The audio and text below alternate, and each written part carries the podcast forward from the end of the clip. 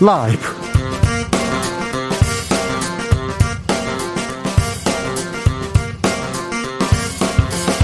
2022년 3월 30일 수요일입니다. 안녕하십니까. 주진우입니다.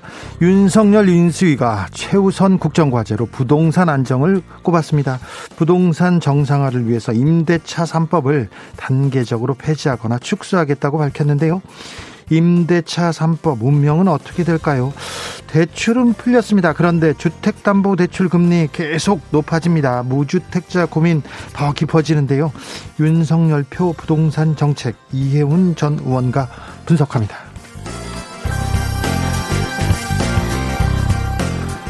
총리 안 맡겠다. 경기지사 생각 없다.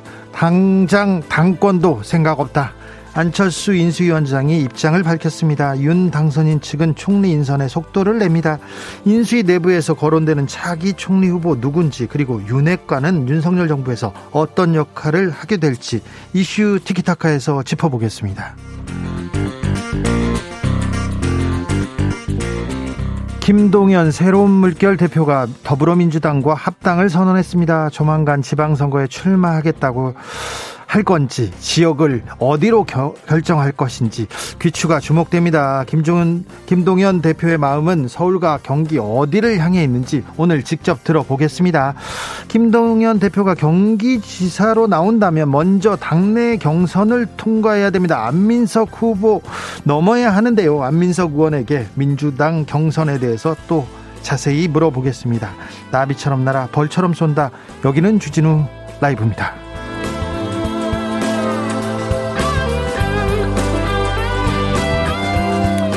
오늘도 자중자애 겸손하고 진정성 있게 여러분과 함께 하겠습니다. 어제 제가 좀 몸이 안 좋아서 컨디션이 안 좋아서 기운이 없어서 저한테 기운 내라고 해주셔서요. 제가 너무 감사하고 죄송하더라고요. 제가 여러분들한테 이렇게 기운을 드리고 그랬어야 되는데, 네. 제가, 네, 오늘부터는 더 열심히 달리겠습니다. 호랑이 브로치가 쏘아 올린 논란. 청와대에서는 사비로 부담했다고 했는데요. 정치권과 언론에서 논란 아, 계속 이어가고 있습니다. 관련해서 주라가 중요한 팩트 체크했습니다. 호랑이 브로치를 만든 사람 직접 취재했는데요. 2부에서 주기자 1분에서 직접 확인해 보십시오. 그리고 여러분께서는 이 사안 어떻게 보고 계신지도 알려주십시오. 샵 9730 짧은 문자 50원, 긴 문자는 100원이고요. 콩으로 보내시면 무료입니다. 그럼 주진우 라이브 시작하겠습니다.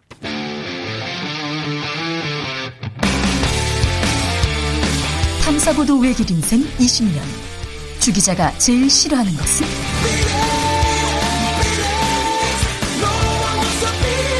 이 세상에서 비리와 부리가 사라지는 그날까지.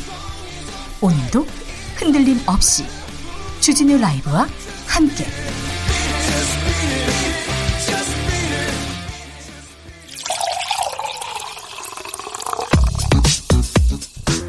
진짜 중요한 뉴스만 쭉 뽑아냈습니다. 주 라이브와 뽑은 뉴스 주스.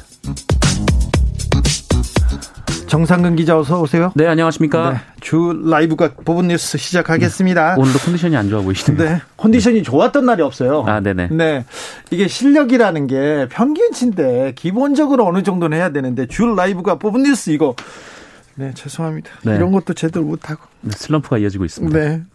슬럼프가 지금 네, 2년째 돼가고 있습니다. 아닙니다. 네. 제가 벗어나겠습니다. 안철수 위원장 국무총리 맞지 않겠다고 했어요. 네, 안철수 대통령직 인수위원장은 오늘 기자회견을 열고 윤석열 정부 내각에 참여하지 않을 것이다라고 밝혔습니다. 안철수 위원장은 다음 정부에 대한 청사진과 좋은 그림의 방향을 그려드린 후 직접 내각에 참여하지 않는 것이 당선인의 부담을 더는 것이다라면서 당선인께 본인의 뜻을 펼칠 수 있는 공간을 열어드리는 게 더 좋지 않을까 생각한다라고 말했습니다. 네.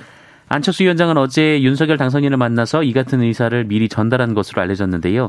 이 자신을 대신할 총리 후보를 추천했느냐라는 질문에는 이 본인이 국정 운영에 맞는 좋은 분을 찾으시라라고 말씀드렸다고 밝혔습니다. 아, 당권이나 지방선거 출마 여부에 대해서도 얘기가 나왔습니다. 네, 안철수 위원장은 향후 계획에 대해서는 재충전의 시간을 갖겠다라는 입장을 밝혔습니다. 재충전의 시간을 갖겠다. 네, 당권 도전에 대해서는 이준석 대표의 임기가 내년까지라며 당장 그 생각을 하고 있진 않다라고 말했고요. 이 지방선거 출마에 대해서도 생각은 없다라고 일축했습니다. 그러면서 자기가 능력 있는 장관 후보는 열심히 추천하겠다 이렇게 얘기했습니다. 네. 5867님께서 피로엔 견디셔. 한 병 드시고 견디세요. 이렇게 합니다. 네, 알겠습니다. 견딜게요. 네. 음, 재충전의 시간은 안철수 위원장이 갔습니다. 여야가 소상공인 지원, 추경 편성, 공감대 만들었습니다. 네, 여야 원내 지도부는 오늘 추가 경정 예산안 신속 처리의 의견을 모았습니다. 이 더불어민주당 박홍근, 국민의힘 김기현 원내대표는 오늘 오전 이 박병석 국회의장 주재로 만났고 이 자리에서 신속하고 온전한 소상공인 보상이 되도록 하자는 데 의견을 모았다라고 밝혔습니다. 예. 어, 양측은 추경 규모는 인수위에서도 작업을 하고 있으니 이 정부와 충분히 협의해서 규모와 재원이 정해질 것이라면서 이 추경안이 국회에 제출되면 최대한 이른 시일 내에 심사를 마쳐서 이 소상공인 자영업자 손실이 보상되도록 노력할 것이다라고 밝혔습니다. 민생 법안들도 처리하기로 얘기가 되네요. 네, 다음 달 5일에 본회의가 예정돼 있는데요. 이때 쟁점이 없는 민생 법안을 처리하기로 했습니다. 어, 또 6일 지방선거 선거구 획정을 위한 공직선거법 개정은 이 중대 선거구 도입을 놓고 여야의 입장차가 있는 만큼 추가 협의를 거쳐 결론을 내자, 내리자는데 공감대를 형성했습니다. 대통령 집 무실 이전에 대해서 민주당 협조하기로 했습니다. 네, 박홍근 민주당 원내대표는 오늘 비상대책위원회 회의를 통해서 이 민주당은 대통령 집무실 이전에 반대하지 않는다라며 이 집무실 이전에 대한 소무적 논쟁을 종식해야 한다라고 말했습니다. 네. 다만 국민적 동의와 절차적 정당성을 확보하는 계기로 삼아야 한다라면서 인수위와 국민의힘이 이 구체적인 소요 예산과 함께 제도화 방안을 제출해달라라고 말했습니다. 특히 집무실 이전과 관련된 어떤 예산도 올해 반영되지 않았던 만큼 예비비 외에 이 추가되는 이전 비용은 국회 심의 대상이라고 덧붙였습니다. 집무실 이전에 대해서 경제 효과가 어마어마하다는 나... 보고서가 나왔습니다. 네, 전국 경제인 연합회의 보고서인데요. 네. 이 대통령 집무실을 용산 국방부청사로 이전할 경우 어, 매년 1조 8천억 원의 관광 수입이 발생할 것이다라는 분석 분석 결과를 내놨습니다. 네. 이 청계천의 연 방문객 수가 1,740만 명에 달했다라는 점을 기준으로 이 관광객 유치 효과를 분석했는데요. 네. 이 청와대의 경관이 수려하고 또 역대 대통령이 근무한 곳이라 특수 가치를 지니고 있으며 또 경복궁 지하철역에서 북악산으로 가는 등산로가 개방되는 효과가 있다라고 분석했습니다.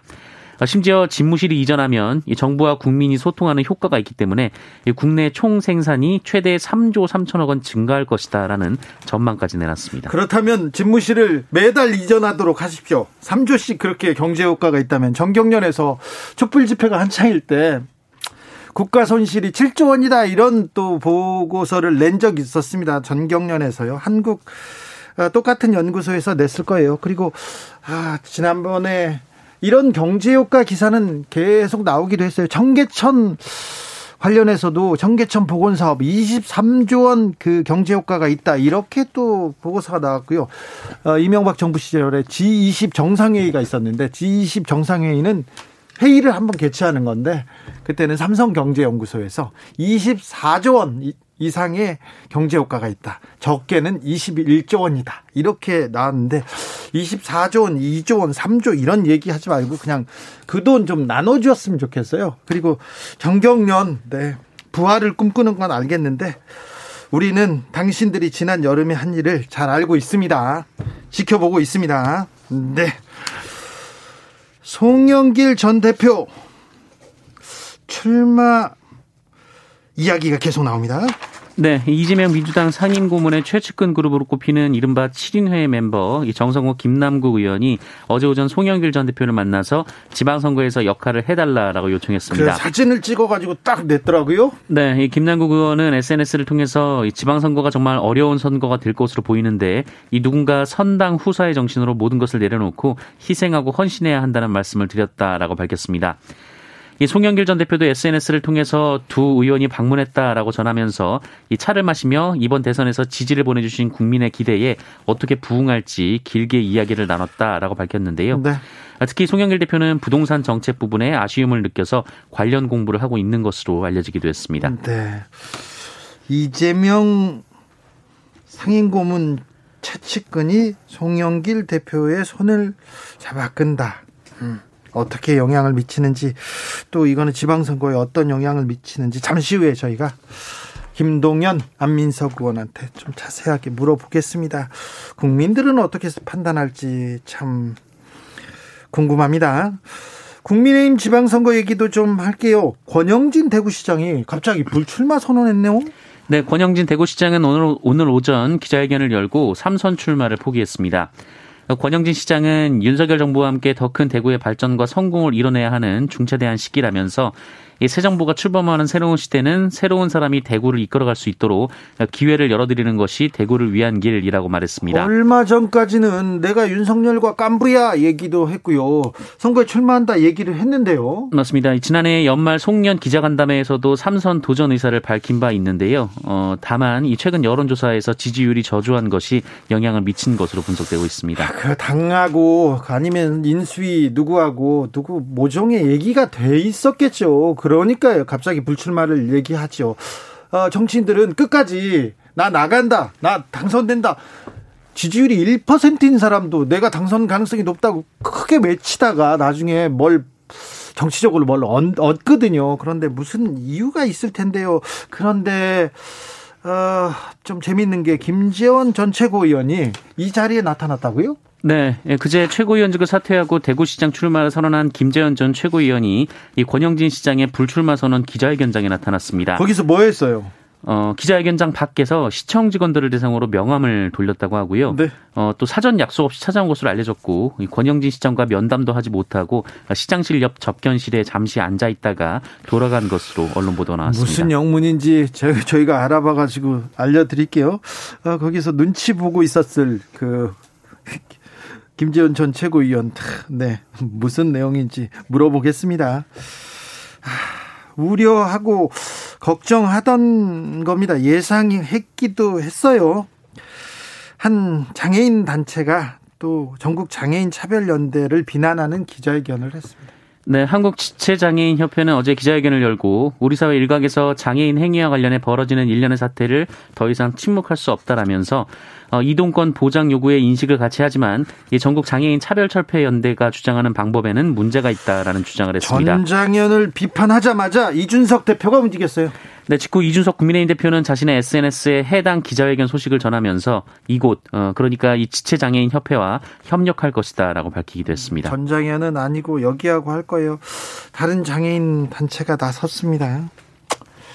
장애인과 장애인의 대결로 이렇게 이어지는데요. 전장현은 출근 시 멈추겠다고 합니다. 네, 전장현은 오늘부터 출근길 시위를 하지 않기로 했습니다. 대신 여론전을 이어간다는 차원에서 릴레이 삭발을 하기로 했는데요. 전장현 측은 이준석 대표가 자신이 승리했다라는 내용의 글을 SNS에 올렸다며 정중하게 공개 사과를 촉구한다라고 말했습니다.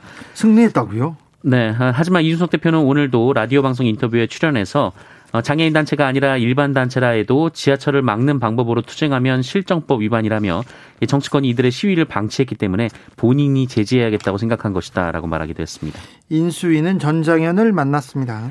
네, 윤석열 당선인 측은 오늘 이준석 국민의힘 대표의 잇따른 전국 장애인 차별철폐연대 비판에 대해서 이 장애인 이동권 관련 문제는 그분들이 20년 넘게 간절하게 바라온 것들이라며 어, 윤석열 당선인도 선거 과정에서 저상버스를 포함한 장애인 이동권을 확보하고 지켜드리겠다고 공약했다라는 입장을 밝혔습니다. 네. 어, 윤석열 당선인 당선 이후 전장현 측이 시위에 나섰다는 이준석 대표의 주장을 부정한 것으로 보이는데요. 김은혜 대변인은 당선인의 장애인 이동권 확보 공약을 잘 이행하도록 하는 것이 우리의 과제이자 의무라면서 그 마음에는 변함이 없다라고 말했습니다. 장애인 앞에 무릎을 꿇은 국회의원도 있습니다. 네. 코로나 확진자가 다시 40만 명을 넘어섰네요. 네, 오늘 신규 확진자 수 42만 4,641명입니다. 어제와 비교하면 7만 7천여 명 급증했는데요. 어, 그래도 일주일 전과 비교하면 6만 6천여 명이 적습니다. 사망자도 많아요. 네, 사망자 432명으로 지난 24일에 이어서 역대 두 번째로 많은 수를 기록했습니다. 인수위에서는 거리두기 폐지하라 이렇게 요구하고 있습니다. 네, 대통령직 인수위원회는 코로나19 방역을 위한 영업시간 제한을 폐지하는 방안을 검토할 것을 방역당국에 주문했습니다. 인수위 측은 중대본이 판단할 때 이 코로나19 감염이 감소세로 들어섰다고 판단이 되면 사회적 거리두기는 완화하는 것이 맞다라면서 특히 크게 효과가 없다고 인정되는 영업시간 제한에 대해 폐지까지도 들어갈 수 있다라고 말했습니다. 일본이 역사 교과서를 심각하게 더 심각하게 왜곡하고 있습니다. 네, 일본은 어제 내년도 이 고등학교 교과서의 검정 심사 결과를 발표했는데요. 어, 그 결과 일본의 역사책을 보면 이 역사 왜곡 시도가 날이 갈수록 노골화되고 있습니다. 특히 일제강점기 조선인들의 강제징용을 설명하는 대목에서 강제 그리고 연행이라는 표현을 모두 삭제했고요. 강제징용에서 강제가 연행이 빠지면 어떻게 한다고요? 어떻게 설명합니까? 네, 그리고 위안부 문제에 대해서도 일본군 위안부 제도에 희생된 한국인 여성이란 표현이 있었는데 어, 이 표현에서 일본군 그리고 제도라는 단어를 삭제했습니다. 국가범죄 부정하는 거죠? 네. 최근 한일 관계 악화는 2018년 한국 대법원의 강제동원 배상 판결의 원인이 있다라고 기술했는데요. 어, 이는 일본 정부가 교과서 출판사에 정부의 입장을 반영하라라고 지시한 결과로 보입니다.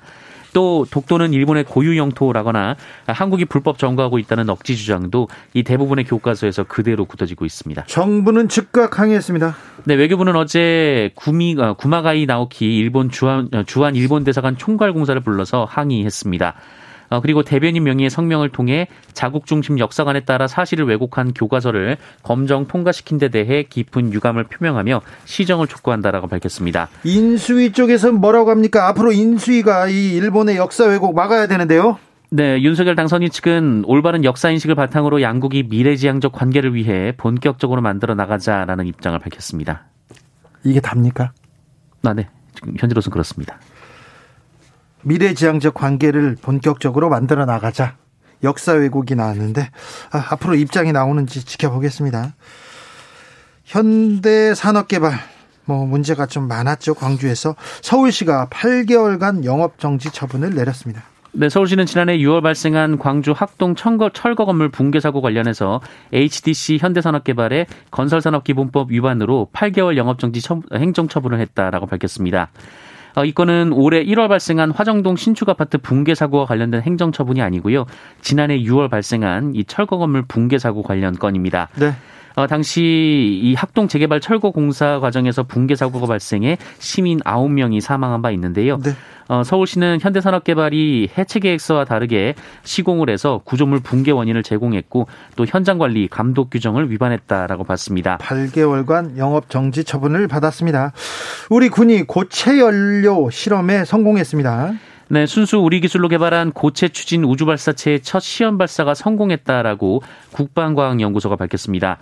네, 과거 고체연료 기반 발사체 사용을 제한해온 한미 미사일 지침이 지난해 5월 한미 정상회담을 계기로 종료되면서 네. 이 국방부와 국방과학연구소가 개발에 박차를 가했고요. 네. 이번 발사 성공을 계기로 자력으로 군 정찰용 소형 위성이나 초소형 위성을 지구 저궤도로 올릴 수 있는 발사체 개발에도 탄력이 붙을 것으로 보입니다. 우리나라는 군사적으로도 엄청난 강국입니다. 강국인데 계속해서 어, 무기 관련돼서 이렇게 아, 개발했다. 어떤 또 외국에 수출했다. 이런 보도가 이어지고 있습니다.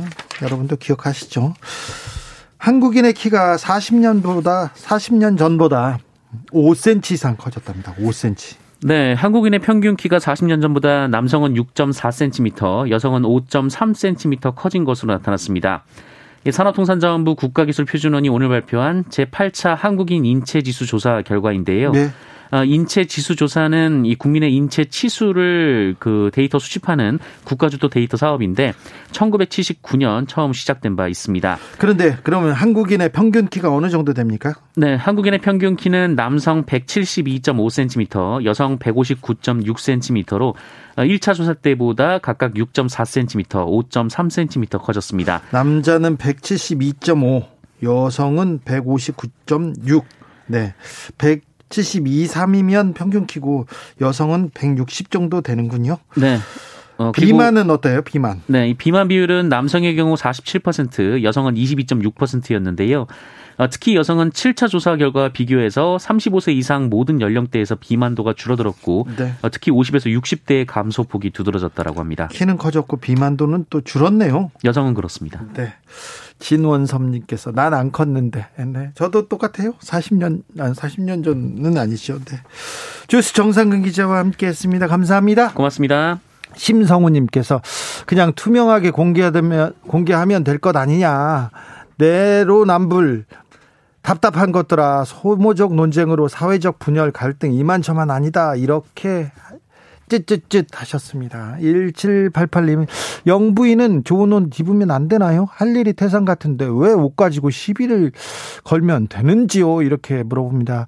7865님, 국민이 보기에 의상의 화려함이 범상치 않았기에 의혹을 제기한 것이고 법원에서 공개하라고 했으니 공개하면 될 것을 안타깝습니다. 얘기합니다. 9412님, 아무리 사비로 구입했어도 검소해야지 명품으로 장식을 하다니 국민들 눈이 안 두렵나 이렇게 얘기합니다. 명품인지 아닌지 2부, 2부를 좀 기대해 주십시오. 2353님 떳떳하면 의상비 내역 공개하라고 하는데 그런 논리라면 윤 당선인 총장 시절 특활비 김건희 씨 주식 거래 내역도 공개하시기 바랍니다. 이렇게 의견 주셨습니다. 교통정보센터 다녀오겠습니다. 오수미 씨.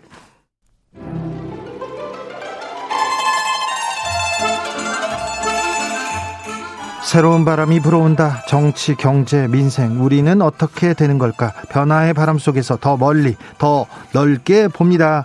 이혜훈의 정치 해안. 이혜훈 전 의원 연결됐습니다. 안녕하세요. 네, 안녕하세요. 요즘 충북 분위기는 어떻습니까? 네, 어수선합니다. 아무래도 선거철이다 보니 이런저런 후보들이 이제 출마 의사를 피력하고 있고 뭐 복잡한 상황 같습니다. 네. 노영민 전 실장 충북지사 출마 선언했죠? 네, 했습니다. 어떻게 보세요? 글쎄요, 이렇게 큰 변화가 기대되지는 않는 상황입니다. 그래요?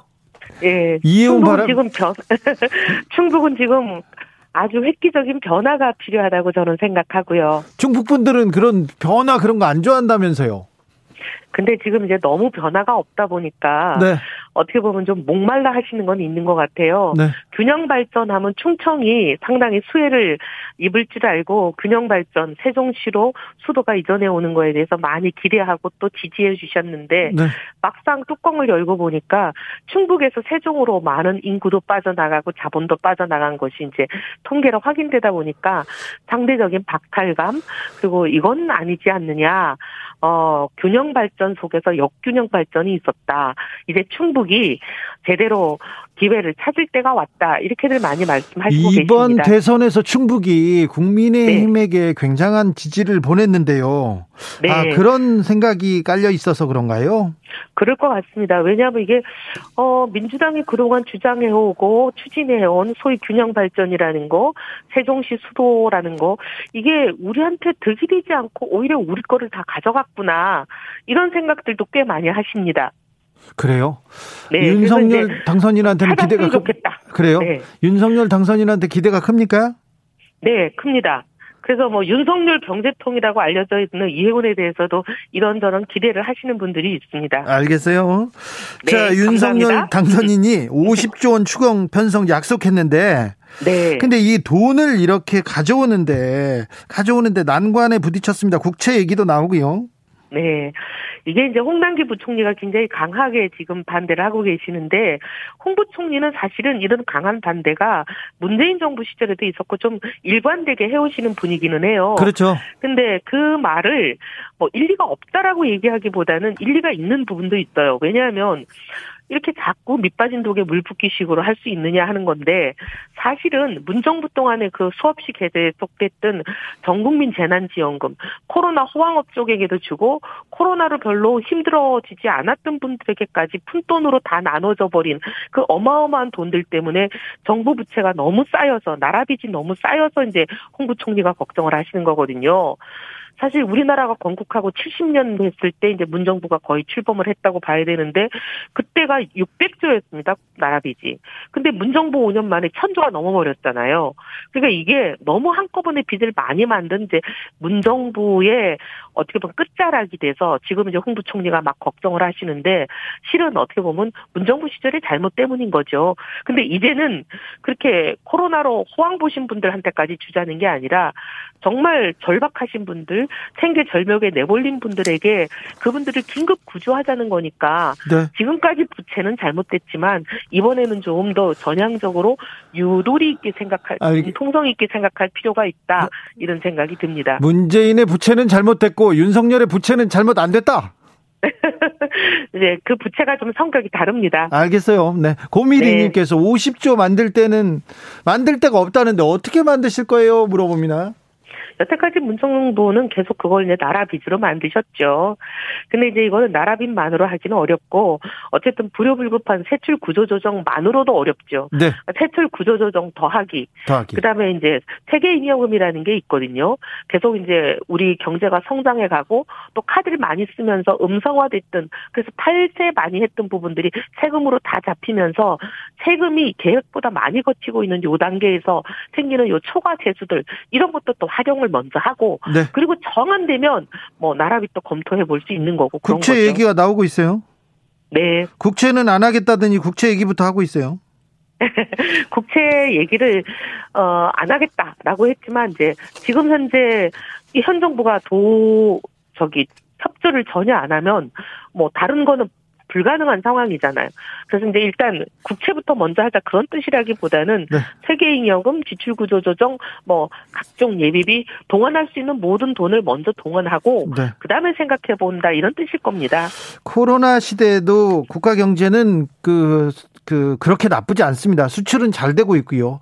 재벌이나 네. 대기업은 뭐 장사 잘해서 더 부자가 되고 있어요. 네. 부자들이 부자가 더 부자가 됐, 됐는데 미국에서는 부유세 얘기가 나오는데 우리는 왜 이렇게 부자들한테 세금 깎아주려고만 하죠? 부자들한테 지금 세금 깎아준 건 없잖아요. 이제 하려고 하잖아요, 지금. 두고 보시죠, 뭐. 그래요? 예. 부동산 부자들한테는 뭐 이제 그 윤석열 인수위에서 계속해서 감세 얘기를 하고 있어서 그렇습니다. 아, 그게. 네. 근데 이제 부당한 세금은 아무리 부자라 하더라도 부당한 세금은 나라가 매겨서는 안, 국민한테 해서는 안 되는 아, 일이니까. 네네. 네. 부당한 세금을 그거는 해소하겠다 그런 뜻이라고 봅니다. 알겠습니다. 또 말을 네. 또 그렇게 하시니까 또, 네. 네. 알아들었어요. 인수위가 네. 임대차 3법 대수술 예고했는데 그럼 어떻게 되는 겁니까? 이제 이게 여러 가지 가능성을 놓고 생각한다 이렇게 이제 신교훈 교수님은 얘기를 하셨던데 네. 분명히 당선인 시절에 이 공약을 만들 때 저도 같이 우리 지금 당선인하고 같이 토론을 했었는데요 내부 논의를 근데 당선인의 입장은 분명히 이거였습니다 급작스럽게 폐지를 하면 이 제도가 악법이긴 하지만 이 새로운 제도에 의해서 이미 계약 단계나 여러 가지가 형성이 돼 있어서 이걸 갑자기 없애버리면 또 다시 이제 선의의 피해를 보는 분들이 생기니까 그것보다는 그렇죠. 보면 네. 어 지금 현재 있는 그 전세금보다 어 낮춰서 해준다거나 아니면 더 올리지 않는다거나 하는 그런 집주인들에게 나라가 지원을 좀 해줘서 세입자들에게 피해가 돌아가지 않는 방향으로 이 제도를 좀 연착륙하자 이런 뜻으로 분명히 당선인은 말씀을 하셨었거든요. 네. 한번 지켜보시죠. 아마 그런 네. 방향으로 가지 않을까 싶습니다. 임... 왜냐하면 이걸 네. 손볼 수밖에 없는 게 네.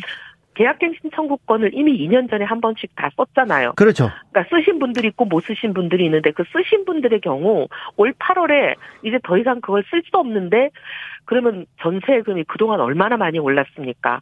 이 엄청나게 오른 전세금을 갑자기 한꺼번에 떠안아야 되는 재앙을 맞게 되시거든요. 그럴 수 있죠. 그래서 이걸 지금 현재 그대로 가기는 어렵습니다. 네. 그런 상황입니다. 임대인에게 인센티브를 주는 방식인 거죠? 예, 그런 방식으로 하자고 분명히 당선인은 그때 그렇게 말씀하셨고 제가 분명히 들었습니다. 그 돈은 어디서 나, 나오나요? 그 돈? 네. 아, 그 돈 그렇게 많지는 않습니다. 근데 어쨌든 지금 뭐 돈이 없다고 해서 어, 세입자들에게 지금 2년 동안에 전세금이 얼마나 올랐는지 다들 끔찍하게 오른 건 다 알고 계시는데 그거를 다 어, 떠안길 수는 없는 노릇 아니겠습니까? 네. 함께 마련해야죠. 예.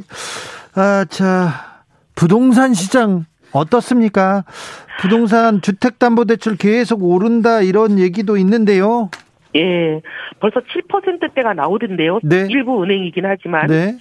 그리고 이게 이제 계속 오를 가능성이 있어 보이는 게 기준금리가 오르고 미국 금리가 오르고 우리도 이제 더, 더 이상 이제 그 초저금리 시대를 마감한다. 계속 이렇게 되니까 벌써 심리 자체가 금리가 오르는 걸 기대하고 그다음에 한국은행이 기준금리를 올리면 시중금리들은 그거보다 더 많이 벌써 올려버리잖아요. 아, 그럼요. 또 이자는 네. 더 많이 올라가요.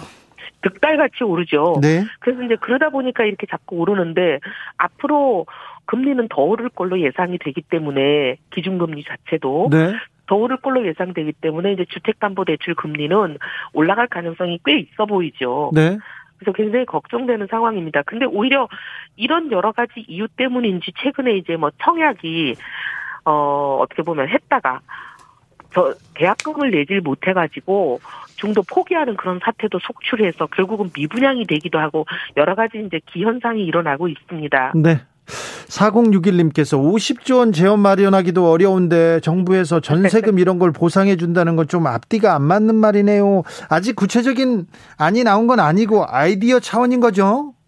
아, 근데 이 임대차 3법 이거는 8월 달에 이제 그 소위 말하는 재앙 쓰나미, 쓰나미가 오기 때문에 네. 그때는 윤석열 정부가 예. 탄생하고 난 이후라 지금처럼 문정부와의 갈등 때문에 재원 마련에 제동이 걸리고 하는 일은 좀 줄지 않을까 생각합니다. 그렇습니까? 그러면 윤석열 네. 정부가 출발하면 네. 네, 돈을- 좀 나아지지 않을까. 그래요.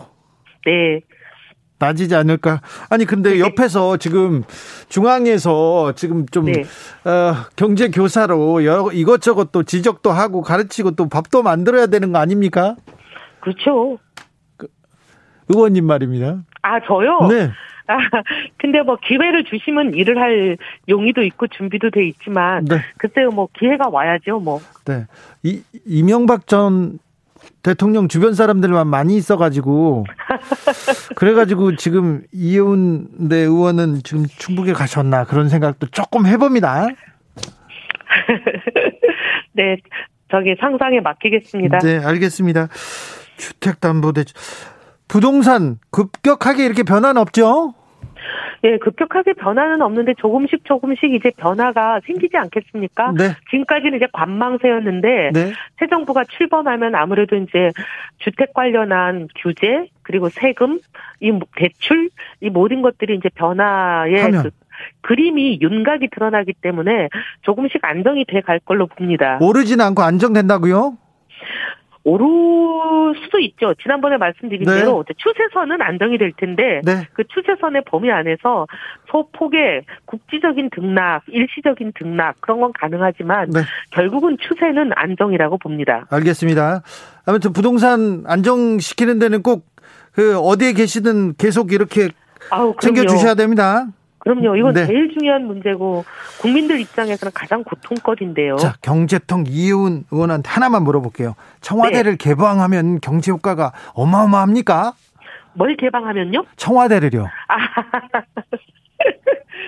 뭐, 그 경제 효과라고 얘기하기보다는 국민들이 느끼는 어떻게 보면은 국민들의 만족도 이런 거 아니겠습니까? 네, 네. 그리고 어, 권위의 장벽을 무너뜨리고 국민들과 소통하는 정부에 대한 네. 그런 국민들과의 거리감 좁히기 그게 오히려 더 돈으로 따질 수 없는 큰 효과 아니겠어요? 그렇죠. 근데 경제 효과 3조다, 4조다. 이거 참 좀 그걸 음. 어떻게 계산했는지 좀 의아해서 그랬어요. 알겠습니다.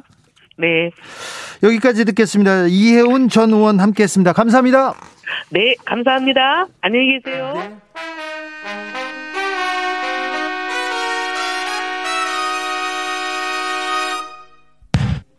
주진우 라이브 돌발 퀴즈. 오늘의 돌발 퀴즈는 객관식으로 준비했습니다. 문제를 잘 듣고 보기와 정답을 정확히 적어 보내주세요. 일본의 역사 왜곡 교과서 논란이 계속되고 있는 가운데 이 작품이 흥행 중입니다. 재미교포 이민진 작가의 동명 장편 소설이 원작인데요. 주진우 라이브 책에막 코너에서 다루기도 했었습니다. 이 작품은 한국이 일본으로부터 식민 지배를 받던 일제강점기 시대를 현실적으로 담아냈는데요.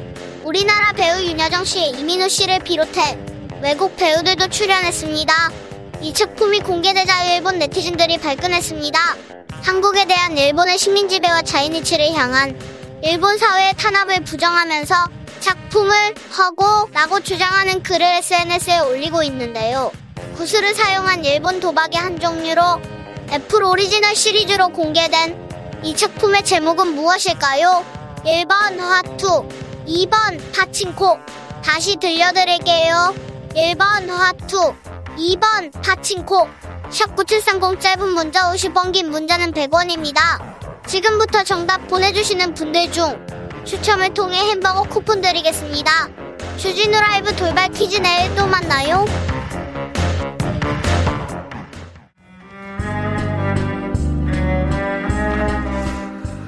나라를 위해 국민을 위해 정치를 바로잡겠다. 안민석 보고 간민 품격 있는 오선 근데 좀 짠한 오선 정치 비책 들어보겠습니다. 더불어민주당 안민석 의원님 어서 오세요. 네 반갑습니다. 안민석 의원입니다. 네. 일주일이 후딱 가네요. 네 바쁘시죠? 네 그렇습니다. 무슨 일로 바쁘십니까? 뭐 이런저런 일로 바쁘고요. 예. 특히 뭐 새로운 도전을 앞두고서 네. 지금 경기지사 뭐 마음도 힘드네요. 경기지사 선언하셨어요? 아, 내일 합니다. 내일 합니까? 네, 네. 어디에서 합니까? 경기도청하고요. 네. 정론관하고 그건 네. 일반적으로 의원들이 다 하는 거고요. 네. 출마자들이 하는 거고요. 네. 저는 특히 이게 경기 북부, 네. 경기 북부 주민 도민들이 항상 좀 어떤 소외감을 가져요. 네. 그래서 출마 선언을 조금 무리를 해서라도 네. 경기 북부 청사 가서 네. 해야 되겠다. 그래서 경기 북부도 올라갑니다. 네. 김동연 대표도 내일 출마 선언한다는 것 같은데요? 아 그럽니까? 네. 제가 내일 하는 걸 알았으면은 알았을 텐데 그렇게 하면 곤란한데 저는 이제 월요일 날 제가 워낙 계획을 했었는데 네. 조정식 의원이 한다 그래서 제가 양보를 했거든요. 그래요? 그러면은 정치적으로 그런 게좀좀 도리고 막 그렇습니까? 아 그러니까 가능하면은 네. 경쟁자들끼리 서로 존중해 주고 네. 어, 사소한 걸로 네. 서로 뭐 오해 내지는 부딪힐 필요는 없죠. 김동연 대표가 경쟁자입니까? 경쟁자죠. 네. 근데 그분이 결정을 했어요. 아직 서울로 갑니까? 충북으로 간다는 이야기도 있던데요. 아직 뭐 말은 안 했는데 내일 발표할 텐데 지금 안민석 의원은 어떻게 보고 계세요? 지금까지 김동연 대표님의 행보는 정치계의 교란자 같은 생각이 들어요. 교란자요? 네, 빨리 결정을 하셔야죠. 네. 이걸 자꾸 사실 마음속으로 결정을 했다고 봐요. 솔직, 경기도로. 네, 경기도로 결정을 했다고 저는 내부 핵심 거기도 저랑 통하는 사람이 있을 거 아닙니까? 예. 이미 10일 전에 했어요. 10일 네. 전에 했는데 안 한 것처럼 네. 서울로 갈떠 그렇게 연기 피우고 네. 이러면서 이게 이제 소위 말하는 교란 작전인데요. 네. 정치 처음 하시는 분이 어, 여기까지 좀 하겠습니다. 네. 네. 어, 자, 안민석 의원 그리고 조정식 의원은 뭐 이재명 후보의 친이 친 이재명계로 이렇게 이번 대선 때도 그렇고 큰 역할도 하셨고 네, 오래 오래된 친구기도 하고 그렇습니다. 그런데 이재명 상임 고문이 전화를 돌려가지고 송영길한 서울은 송영길 경기는 김동연 해라 이렇게 전화 돌렸다는데요. 그런 보도가 나왔습니다. 민주당 공보단에서 곧바로 오보라고 반박은 했고요. 네. 근데 이거 그냥 해프닝이 아니라 누군가 지금 언론 플레이를 지금 하고 있는 것 같다는 그렇죠? 생각이 듭니다. 네, 이런 식으로 좀 뭐 꼼수 부리는 이런 정치 좀 안 했으면 좋겠습니다. 그래요? 네. 송영길 전 대표는 서울로 지금 방향을 잡은 것 같습니다. 그게 이제 큰 정치인일수록 대의와 명분을 지키는 정치를 해줬으면 좋겠는데요. 이게 국민들이 다 보고 있지 않습니까? 네. 근데 제가 볼 때는 송영길 의원님 굉장히 신중하신 분이신데 근데 왜 그 서울하고 연고도 없지 않습니까? 그 다음에 네. 대선 패배 책임으로 물러난 장수가 다시 자기 스스로가 길을 만드는 것은 조금 좀 성급하지 않은 듯한 않느냐라는 그런 생각이 드는데요. 아무튼 그거는 뭐 송 대표님께서 신중하게 잘 판단하실 거라고 봅니다. 근데 이재명 후보의 측근이라고 볼 수 있는 정성호 의원이 또 또 지방에 내려가서 같이 사진도 찍고 이재명의 뜻이다 이렇게도 보여요. 그건 내피셜이죠. 그래요? 네. 거기서 어떤 이야기 오고 갔는지 그건 뭐 아무도 알 수도 없는 것이고요. 그래도 그 연기가 더 많이 나는데요. 아니, 거꾸로 어, 서울 이거 가면 나가면 안 된다라고 이야기했을 수도 있지 않겠습니까? 그래요? 예, 함부로 내피셜은 위험한 것이고요. 네. 네, 그렇습니다. 아니, 그렇게 느껴지는데. 지금 이제 이름 나온 분들 중에서 네. 저는 이제 김동연 대표가 경기로 나온다고 저는 그렇게 그 내부 제보를 받고 있고요. 네네. 그래서 저는 일단 좀 환영한다는 입장인데요. 네. 뭐 선의 경쟁하면 되는 것이죠. 네. 그런데 이제 아까 말씀하신 이제 조정식 의원님 네. 훌륭하신 분이죠. 염태영 네. 시장님도 훌륭하신 분이고요. 네. 개인적으로 저랑 친하고 세 분 다 저 김동연 대표님까지 세 분 다 저랑 뭐 다 가까운 분들이에요. 예. 근데 이제 이 세 분들의 특징 뭘까요? 뭡니까? 모범생. 모범생이요? 착한 선비형의 그런 분들이에요. 누구 있죠? 조정식, 염태영. 안민석도요? 김동연. 아, 김동연. 네, 그렇죠. 뭐 저는 모범생이라는 이야기는 뭐 평생 들어보지 없습니다. 저는 항상 뭐 기득권에 저항하고 불이 보면은 그냥 그 참지 못하고 아주 이제 그런 성격이기 때문에 결이 오, 틀리죠. 그래서 오선인데 항상 비주류. 그래서 지금은 지금은 비주류가 된 것도 역시 뭐 타협하고 비굴하지 않기 때문에 그 길을 걸어왔던 것이고요. 근데 네. 지금은 이 경기도민들의 어떤 시대 정신이랄까요? 가장 염원은 지키자 경기도입니다. 네. 이 경기도를 지키는 이 상황은 이제 야만의 시대가 지금 다가오고 있지 않습니까? 네.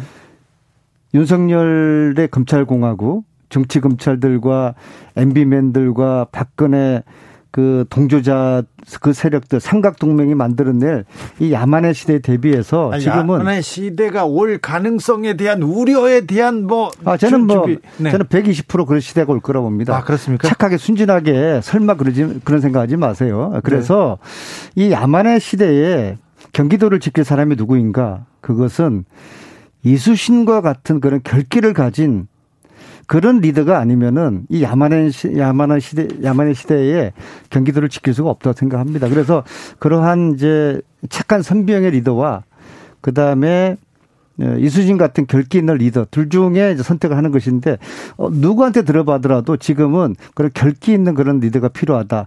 물론 제가 결기 있는 리더라고 보지는 않, 저 생각하지는 않지만요. 그러나 네. 저는 이수신 충북군 이수신을 네. 흠모해 왔고 네. 그런 리더십 그분은 지지 않는 싸움을 하지 않거든요. 그래서 백전 백승입니다. 네. 그리고 항상 어, 뭐 아래 부하들을 섬겼죠. 그래서 네. 제가 존경하는 이수신 장군의 그런 결기 있는 리더십을 어, 제가 어느 정도 가지고 있다. 알겠습니다. 네, 저는 그렇게 좀뭐 보고 있습니다. 안민석, 이순신, 이순신, 안민석. 잘 어울리지는 않습니다. 네. 근데 좀더 흠모해 따라 하려고 합니다. 따라 하려고 합니다. 따라왔... 네, 네, 네. 근데 결기는 제가 지금 결기와 강단은 좀 있지 않습니까? 결기는 제가 인정합니다. 네, 그렇습니다. 네. 네. 국민의힘 후보는 누가 나올 것? 자, 상대는 누가 나올 것으로 보고 이렇게 준비하고 계십니까? 지금 이제 유승민 네. 후보 그분도 역시 교란 작전, 교란 정치를 하는 것 같아요. 아, 다 지금 네. 후보들 다 정해놓고서 네. 뭐 어제나 또뭐 은퇴 은퇴할지 경기 예. 출마할지 예. 마지막 뭐 고민한다. 다 정해놨어요. 아니, 정치적으로 하는 거죠. 네, 그럼 저도 일주일 전에 네. 또 거기 이제 내부자들이 있지 않습니까? 또 거기도요. 저한테 제보가 왔어요. 또 제보는. 네. 야, 유승민 대비해야 된다. 네. 제보가 왔어요. 그래서 네. 딱 정해놓고서 뭐 은퇴하는 것처럼 하면서 그렇게 내일 wording 할, 저 이제 조만간 내일이나 모레 wording 네. 하겠죠. 네. 이제 인생의 마지막을, 정치 인생의 마지막을 경기도를 위해서 희생하고 헌신하겠습니다. 그렇죠. 봉사하겠다. 근데 그분은 이미 낙동강 아리아, 오리알이 되셨는데 어쩌면은 한강 오리알도 될 수가 있다. 아, 왜냐하면 이게 상식과 원칙과 도의와 명분에 맞지 않는 일을 하게 되면은 항상 탈이 나는 겁니다. 알겠습니다. 아, 자, 안민석 의원의 정보에 의하면 국민의힘은 유승민 그리고 김동연도 경기도로 온다 합니다. 그래서 아름다운 경쟁을 해야 되는데 경기도 경선이 매우 뜨겁군요. 또 다른 분들도 또 많, 많아요. 근데 저 이제 이런 저런 이제 이야기들이 있어요. 어, 근데 이제 제가 좀 전에 이준석 대표를 만났어요. 아, 만났어요? 네네네. 네. 그, 자신있게 얘기하더라고요. 뭐라고요? 저희들은 네. 시스템 공천할 겁니다. 그래요? 네. 경선을? 네. 자, 그러면은 우리 민주당은 민주당보다 더 잘해야 되는데 그렇죠. 더 민주적이어야 되는데 일단 시스템 공천 안 할 수가 없을 겁니다. 네. 그다음에 두 번째로 윤호중 대표가 그저께인가 어저께인가 언론 나가가지고 어, 경기도도 경선할 것이다. 전략 공천 없다. 못을 박았지 않습니까? 예, 예. 그래서 저는 어 그렇게 음 염동연 염동연 염, 아, 염동연에 죄송합니다. 염태영, 네. 조정식, 네. 김동영 이 세 분의 착한 선비들과 예. 경선을 네. 이 이수신의 결기 있는 리더십을 본받아서 네. 예, 경선을 지금 이제 각오를 하고 있습니다. 알겠습니다. 경선. 근데 그 경선은 네. 선의 경쟁이고요. 네. 그다음에 누가 이기더라도 권력을 분산해서 하나의 그 연합정부 형식으로 지난번에도 이재명 지사가 제안하지 않았습니까? 네. 어, 경기도를 어, 연합정부 형태로 우리 함께 알겠습니다. 구성을 하자. 아, 알겠습니다. 그런 제안을 제가 내일 출마 선언문에 핵심으로 담고 있습니다. 알겠습니다. 예, 권력은 나누는 것입니다. 알겠어요. 안민석, 이순신, 이순신, 안민석 안 어울립니다 아직은. 네, 어찌 네, 되는지 노력하겠습니다. 네. 네. 제가 따라 배운다니까요. 다른 얘기할게요. 네, 네. 네. 선거 때문에 좀 어수선하지만 민주당 대선 패배 이후에 수습하고 재건 잘 하고 있습니까?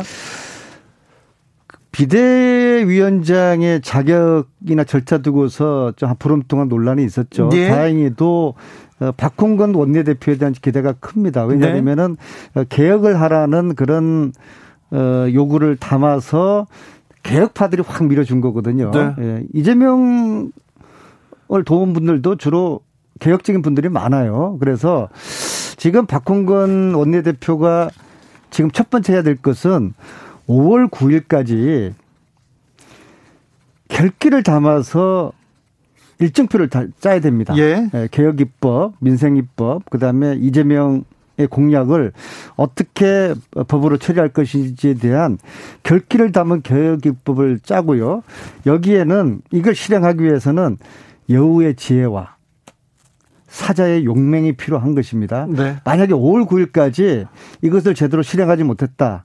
그럴 경우에 박홍구 원내대표께서는 네. 미래가 직을 던질 각오를 해라. 그렇죠. 정치 인생을 건다는 각오를 해야 된다. 네. 정말 사적생의 각오로 5월 9일까지 이 계획을 잘 짜고 그리고 실행을 해야 된다. 그렇게 이야기하고 제가 적극적으로 도와드리고 응원하고 있습니다. 국민들은 경제를 챙겨라, 민생을 챙겨라 얘기합니다. 그런데 대통령 인수위원회에서 MB 사면 얘기하고 그 다음에 대통령 집무실 이전 얘기 나와서 우리 민생은 언제 챙겨줍니까 얘기하는데 이럴 때 민주당이 이렇게 민생을 위해서 노력하는 모습을 보여야 될 거 아닙니까? 편안 편안하게 가다가는 편안하게 패배합니다.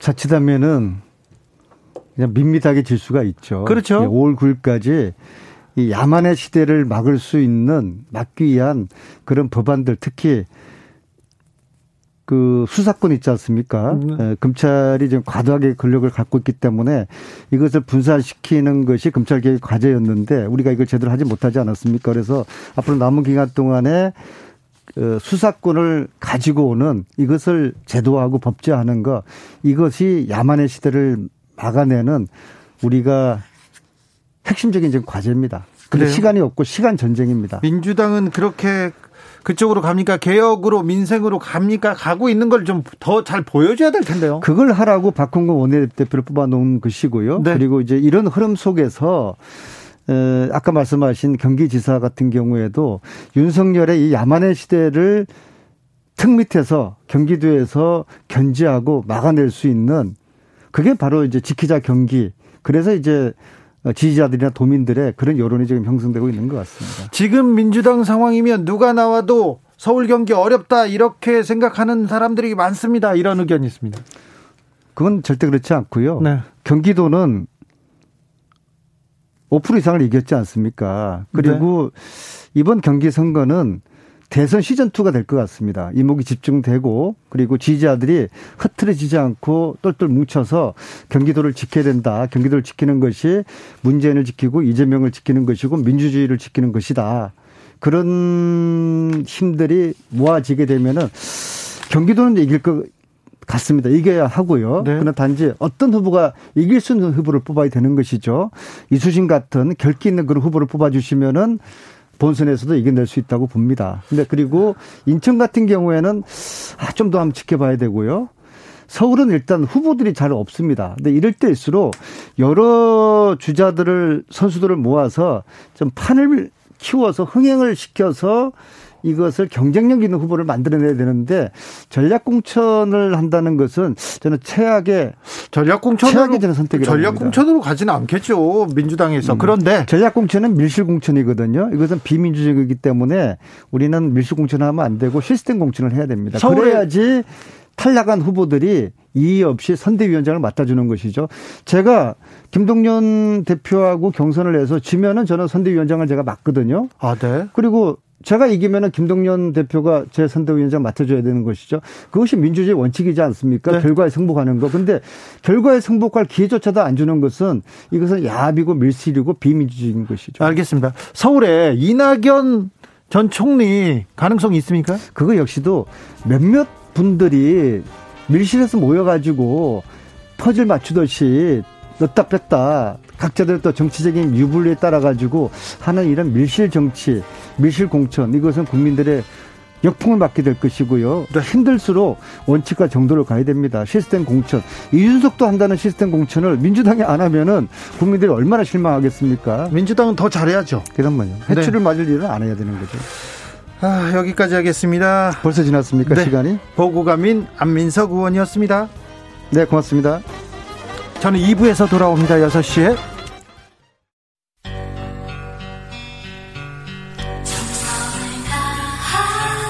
정성을 다하는 국민의 방송 KBS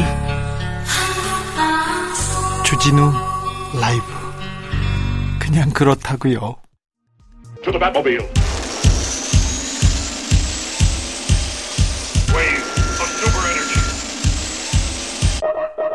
주기자의 1분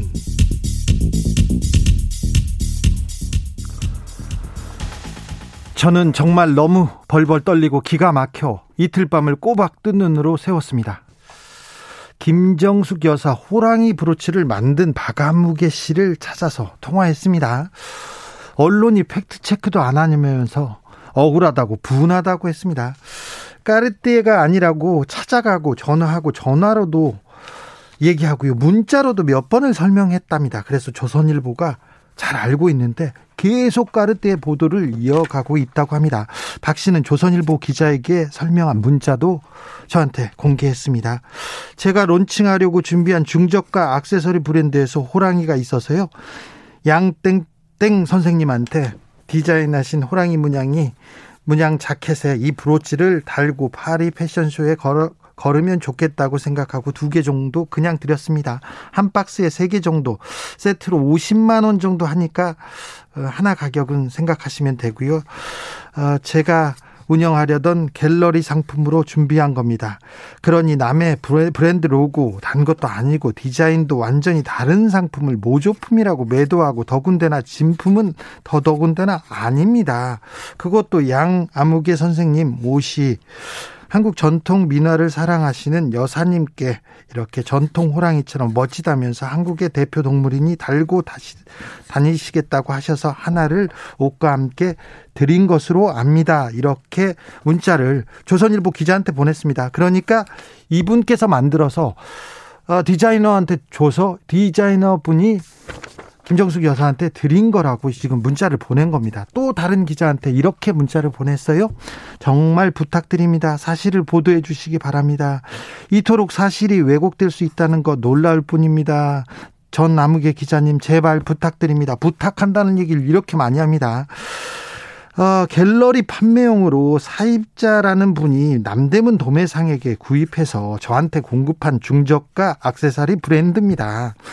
한국의 상징이자 동계올림픽 상징인 호랑이를 모티브로 디자인한 작업하신 양 암흑의 디자이너님께 한국 호랑이라고 분명히 말씀드렸고 가짜 까르띠에라고 말한 적도 없고 진짜라고 속인 적도 없습니다.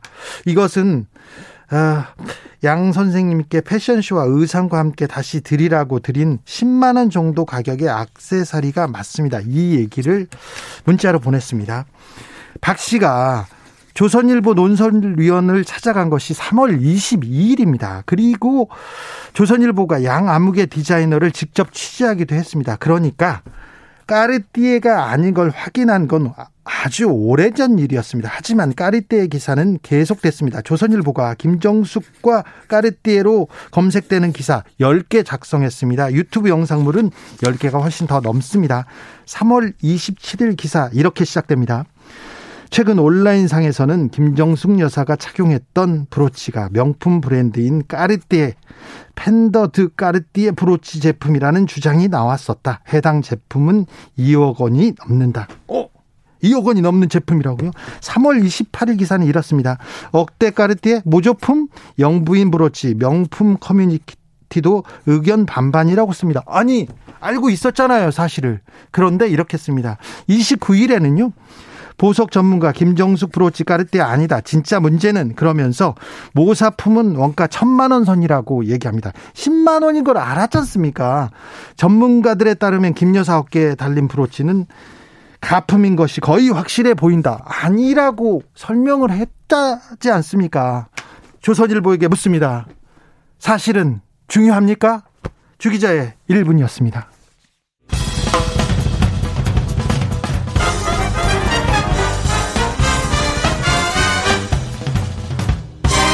훅 인터뷰. 모두를 위한 모두를 향한 모두의 궁금증 훅 인터뷰 오늘 점심 때 민주당 윤호중 비대위원장과 김동연 새로운 물결 대표가 함께 자리를 했다고 합니다.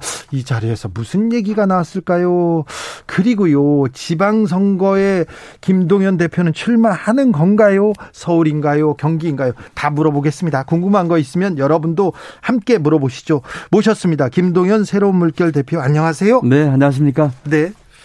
어제 민주당과 합당 한다고 이렇게 선언하셨어요? 네, 그렇습니다. 네. 그동안 다당제를 외치면서 네. 아, 민주당 그리고 국민의힘이 큰 거대 양당 기득권 너무 바꾸기 어렵다 이렇게 얘기하셨는데 어떤 생각들 든가요? 애초에 그 대선에서 이제 이재명 후보와 제가 이제 네. 그 소위 가치 연대를 할 때부터 네. 그 내용이 정치 개혁이었고요. 그렇죠. 그 중에 골자는 지금의 양당 구조를 깨고 다당제를 하자는 게 중요한 내용은 있었습니다. 예. 그렇기 때문에 제가 대선에서 이제 완주를 처음에 생각을 하면서 네. 스스로 이제 그 다당제를 실천을 바깥에서 하려고 하다가 네. 사실 여러 가지 현실적인 고민도 있었고요. 또 이재명 후보와 세 차례 만나면서 그 같은 다당제 실천에 대한 일관된 의지를 봤습니다.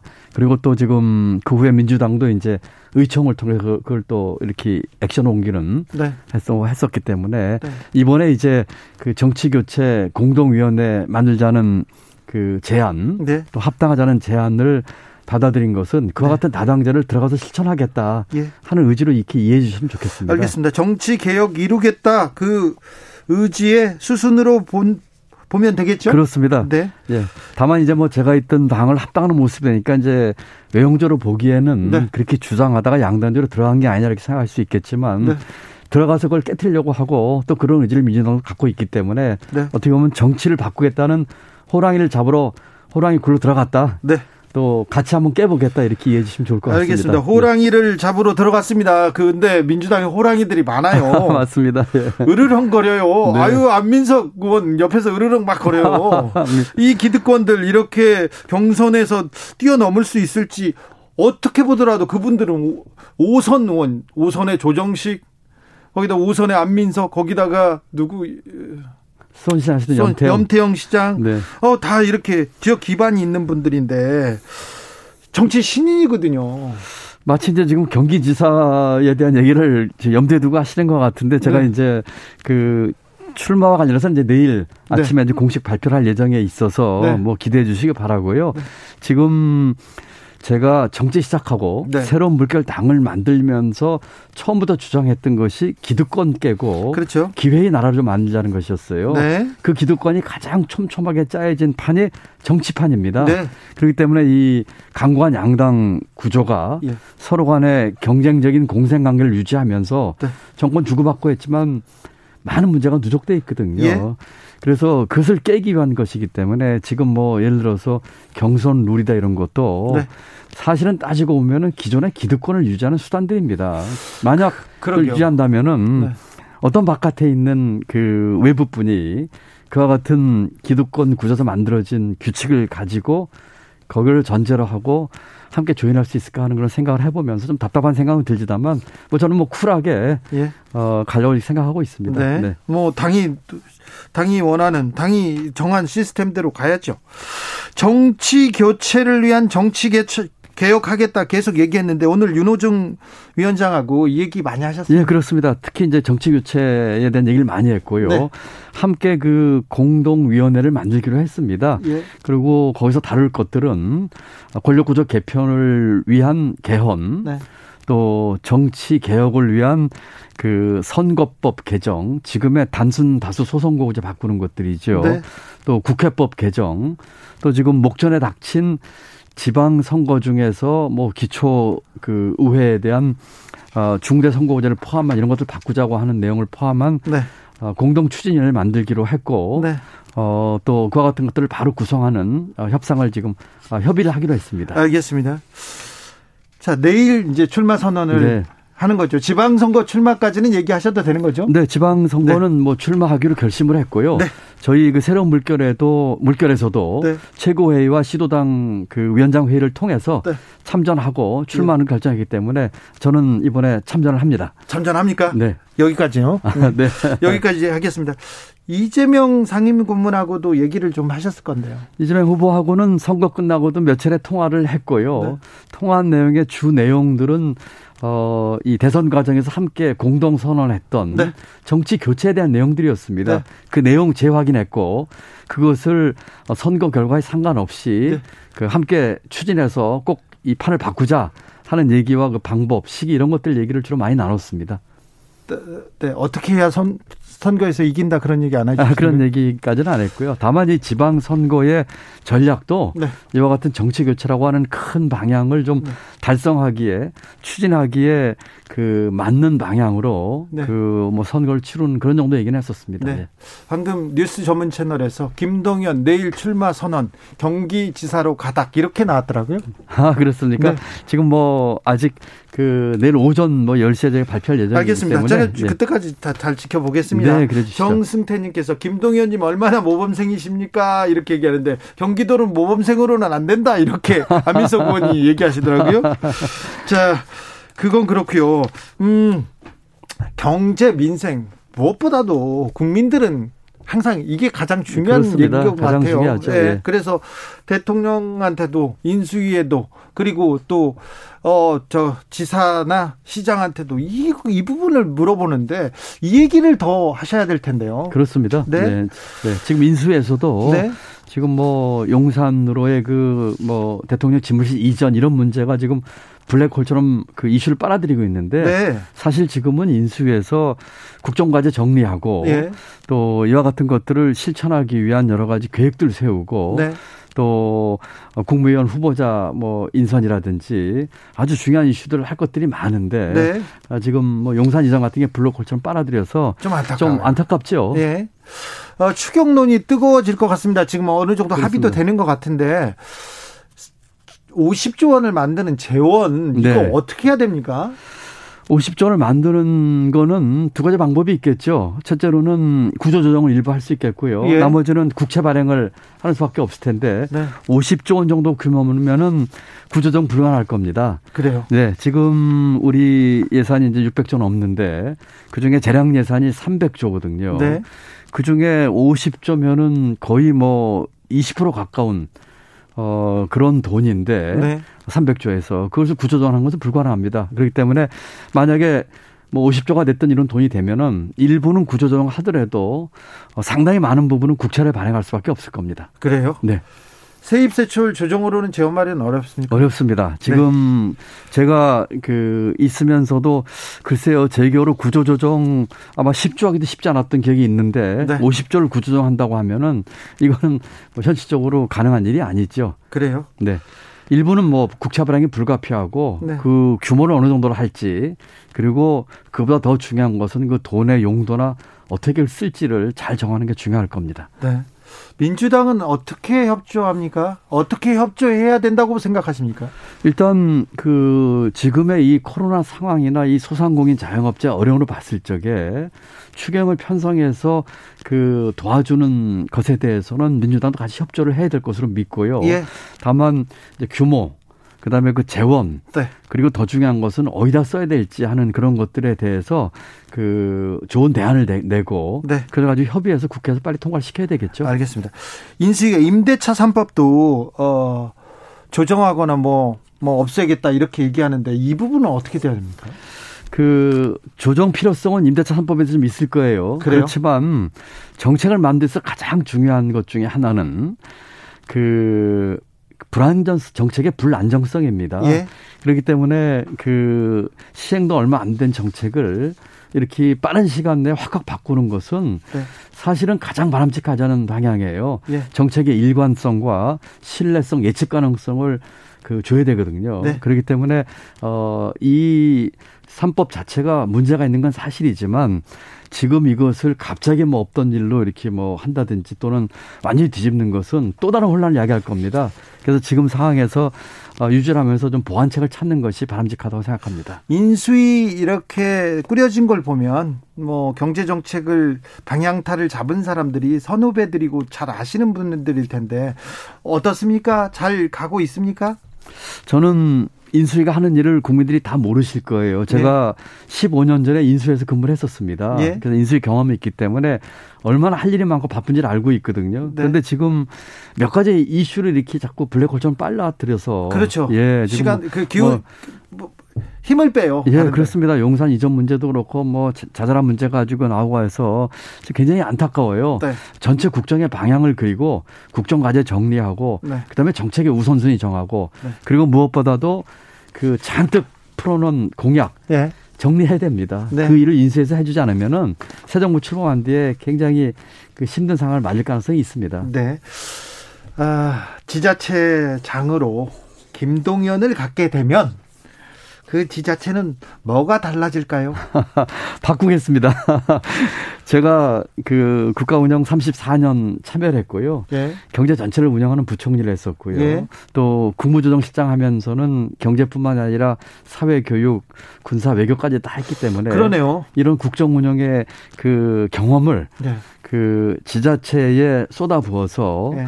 누구보다도 잘 그 변화를 만들고 또 지역 주민들 삶의 질 높이고 어 제가 만약에 그런 기회가 주, 주어진다면 제가 맡고 있는 이 지자체가 바꾸면서 대한민국 바꾸는 어, 그런 일을 누구보다 자신 있게 할 수 있다고 생각을 합니다. 행정과 정치 어떻게 다르나요? 많이 다르죠. 그런데 두 개가 떨어질 수가 없는 것 같아요. 그 행정문법과 이 정치문법 많이 다르지만은 어떤 행정도 정치 없이 이루어지거나 의사결정이 이루어질 수가 없고요. 예. 어떤 정치도 행정의 뒷받침 없이는 할 수가 없습니다. 네. 그렇기 때문에 이 두 개의 어, 어떤 패턴을 잘 아는 어, 그런 그 어떤 지도자가 어, 어떤 정치적인 결단력과 또 여러 가지 맥락을 이해하면서 또 주변의 환경과 조화하면서 행정적인 경험 과이 어떤 그 역량을 가지고 네. 함께 풀어나야 된다 생각하는데 네. 뭐 저는 그 두 가지를 비교적 지난 오랜 관료 생활과 또 대선 출마를 통해서 네. 충족했다고 저는 자부하고 있습니다. 이재명 상임고문이 네. 전화를 했대요. 전화를 해가지고 서울은 송영기를 밀고 경기에서는 김동연을 밀어라는 얘기가 있다는 보도가 나왔어요. 뭐 예. 부인하는 얘기도 있었는데 대충 맞는 것 같습니다. 저는 많은 바가 없습니다. 거기에 대해서는 뭐 그 저하고 통화할 때 그런 얘기를 한 적은 없었기 때문에 네. 그래서 보도를 얼핏 봤지만 또 민주당에서는 또 그 보도를 그 부인한 것 같기도 하더라고요. 부인하긴 했어요. 네, 뭐 글쎄요 사실 여부가 그 밝혀지지 않은 거라서 네. 그 글쎄요 저도 뭐라고 말씀드리긴 어렵습니다만 뭐 선거 끝나고 이 후보가 얼마 안 되셨는데 그랬을까 싶기도 하고요. 네. 뭐 사실은 잘 모르겠습니다. 선거 네. 끝나고 무슨 얘기 하셨어요? 선거 끝나고 아까 말씀드린 것처럼 네. 저하고 이재명 후보하고 통화하면서 한 주제의 대부분은 정치 교체에 대한 것이었습니다. 선거, 정치 개혁. 선거 전에도 했던 얘기를 계속 그렇습니다. 이어갔네요. 왜냐하면은 그 공동 선언을 할 적에는 네. 이기게 되면은 권력 구조 개헌을 대통령 임기를 1년 단축해서로 하겠다는 의지를 보였고요. 그렇죠. 정치 개혁의 이 선거법이나 국회법 개정도 인수위 기간 중에 그 법안을 만들어 국회 제출하는 걸 약속을 했었거든요. 예. 그런데 이제 어좀 아깝게 예. 선거 진 결과가 나왔기 때문에 네. 그 이와 같은 그 어떤 실행 계획을 어떻게 앞으로 할 것인가 이런 식으로 조금 네. 어, 대화를 많이 나눴죠. 김동연의 정치 개혁과 이재명의 정치 개혁은 거의 비슷한 생각이었죠. 네, 그거를 뭐 여러 차례 만나면서 확인을 네. 할수 있었고 저는 처음에 좀 의심했어요, 솔직히. 네. 그렇죠. 왜냐하면 제가 기득권을 깨고 다당제로 가자고 했는데 어, 그걸 찬성을 여러 번 하더라고요. 그래서 거의 다 받아죠. 예, 그래서 제가 한 번은 어, 이 후보께서는 집권 여당의 대통령 후보면 가장 기득권 안에 있는데 네. 왜 여기에 대해서 적극적이냐? 혹시 선거 전략이라면은 난 그거 원하지 않는다 그랬더니 본인도 변방 출신이고 마이너리티고 민주당 개혁부터 하지 않으면 이 정치판 바꿀 수 없습니다. 이런 얘기를 하면서 일관되게 얘기를 했기 때문에 어, 함께 의견이 좀 맞았다 이렇게 이해해 주시면 좋겠습니다. 김동연의 생각은 저 이재명의 생각이었어요. 그런데 민주당도 같은 생각을 할까요? 민주당은 그렇지 않을 수도 있어요. 의견이 다양하긴 하지만 네. 제가 최근에 윤호중 그 어, 비대위원장과 두 차례 만나고 여러 차례 통화를 했고 또 다른 분들하고 하면서 또 그 상당히 많은 분들이 이 부분에서 공감, 공감하고 있는 걸 느꼈고 네. 제가 박홍근 원내 어, 대표 선출되고도 비슷한 메시지를 제 SNS에 올렸는데 이게 민, 크게는 어, 민주당 크게는 대한민국 정치를 바꿀 수 있는 거고 작게는 민주당이 사는 길이다. 네. 이렇게 얘기를 했습니다. 그렇습니다. 바뀌지 않으면 민주당도 위험합니다. 민주당을 위해서라도 바뀌어야 됩니다. 그렇죠. 2507님 선거, 양당 독식 이게 이것부터 바로 잡아야 됩니다. 맞습니다. 국민들도 여기에 또 동의하는 사람들이 많습니다. 맞습니다. 예. 그래서 김동연의 도전에 대해서 더 또 주목하고 있기도 해요. 맞습니다. 네. 민주당이 그 스스로 기득권을 먼저 내려놓는 모습을 보여야지. 네. 단기적으로 좀 힘들지 몰라도 길게 봐서 국민의 지지를 다시 받을 수 있고 대한민국 바꿀 수 있습니다. 네. 그리고 그것을 하기 위해 제가 그 공동 추진 기구와 합당에 제가 동의를 한 것입니다. 그렇죠. 네. 자.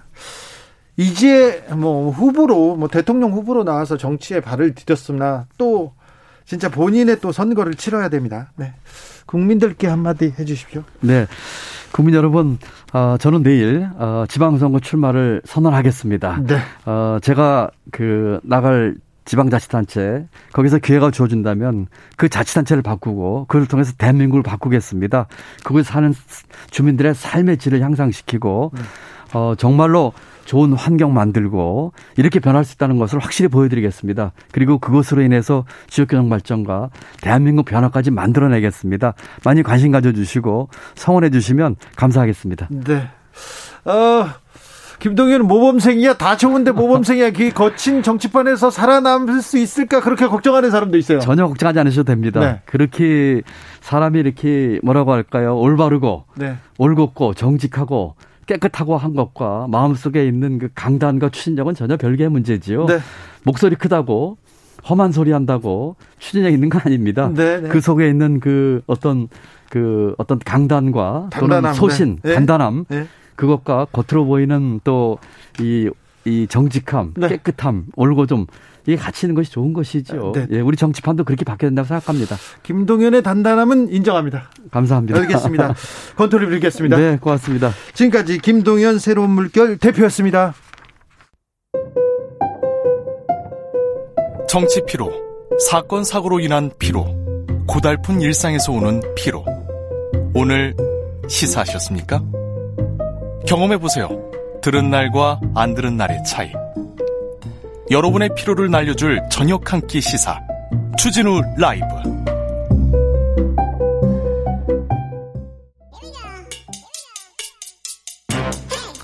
뉴스를 향한 진지한 고민 기자들의 수다. 라이브 기자실을 찾은 오늘의 기자는 KBS 김준범 기자입니다. 어서 오십시오. 네, 안녕하세요. 저 궁금한 게 있었습니다. 예. 네. KBS 단독 표기 기준을 정했다면서요? 그러니까 이게 뭐 경제 분야 뉴스는 아닌데 이 소식에 많이 관심들 가져주시던데 요새 너무 단독 국영이잖아요. 뭐 이게 뭐 기사들 보시면 네. 예를 들면 이런 거죠. 단독 네. 그리고 뭐 주진우 라이브 실시간 청취율 1위 네. 뭐 이런 기사. 그 자체는 좋은 소식이지만 네. 그게 나 정말 세상을 깜짝 놀라게 하는 뭐 그런 특종 기사는 아니잖아요. 얼마 전에 예. 그런 거 있잖아요. 예. 하마평. 예. 하마평 누가 총리가 될지 누가 인수위원장이 될지도 몰라요. 예. 그런데 중앙일보에서 단독 안철수 안철수 국무총리설 이렇게 얘기하고 단독 권영세 국무총리설 그 같은 신문에서 중앙일보에서 며칠 사이에 아무렇게나 얘기해요. 근데 그러니까 단독이라는 건 정말 그대로 장재원 장재원 예. 의원과 권영세 의원이었습니다. 네. 예, 그런 식으로 어떤 기자들이 그러니까 기사의 정말 특종 네. 기사를 이제 붙여주는 수식어인데 그게 너무 남발되다 보니까 네. 실제로 저희가 한번 세봤더니 저희 KBS가 한번 네이버에서 15년 동안 단독이라는 이 수식어가 40배가 늘었습니다. 40배. 계속 우리나라 기자들이 40배의 특종을 더했냐 그건 전혀 아니기 아니죠. 때문에 네. 좀 남발하지 말자. 그래서 KBS만이라도 명확한 요건에 맞는 걸 단독이라고 붙이자라고 이제 기준을 정했고 세월호 때 그거 기억나네요. 단독 뼈 없는 닭 시켰다 이런 거 있잖아요. 단독 짜장면 시켰다 이런 것도 맞습니다. 그게 이제 언론에 대한 희화와 네. 신뢰도 조화를 붙이기 때문에 맞아요, 맞아요. KBS만이라도 좀 해보자라고 저희가 이제 첫 실험을 시작했고, 네네 네, 중요합니다.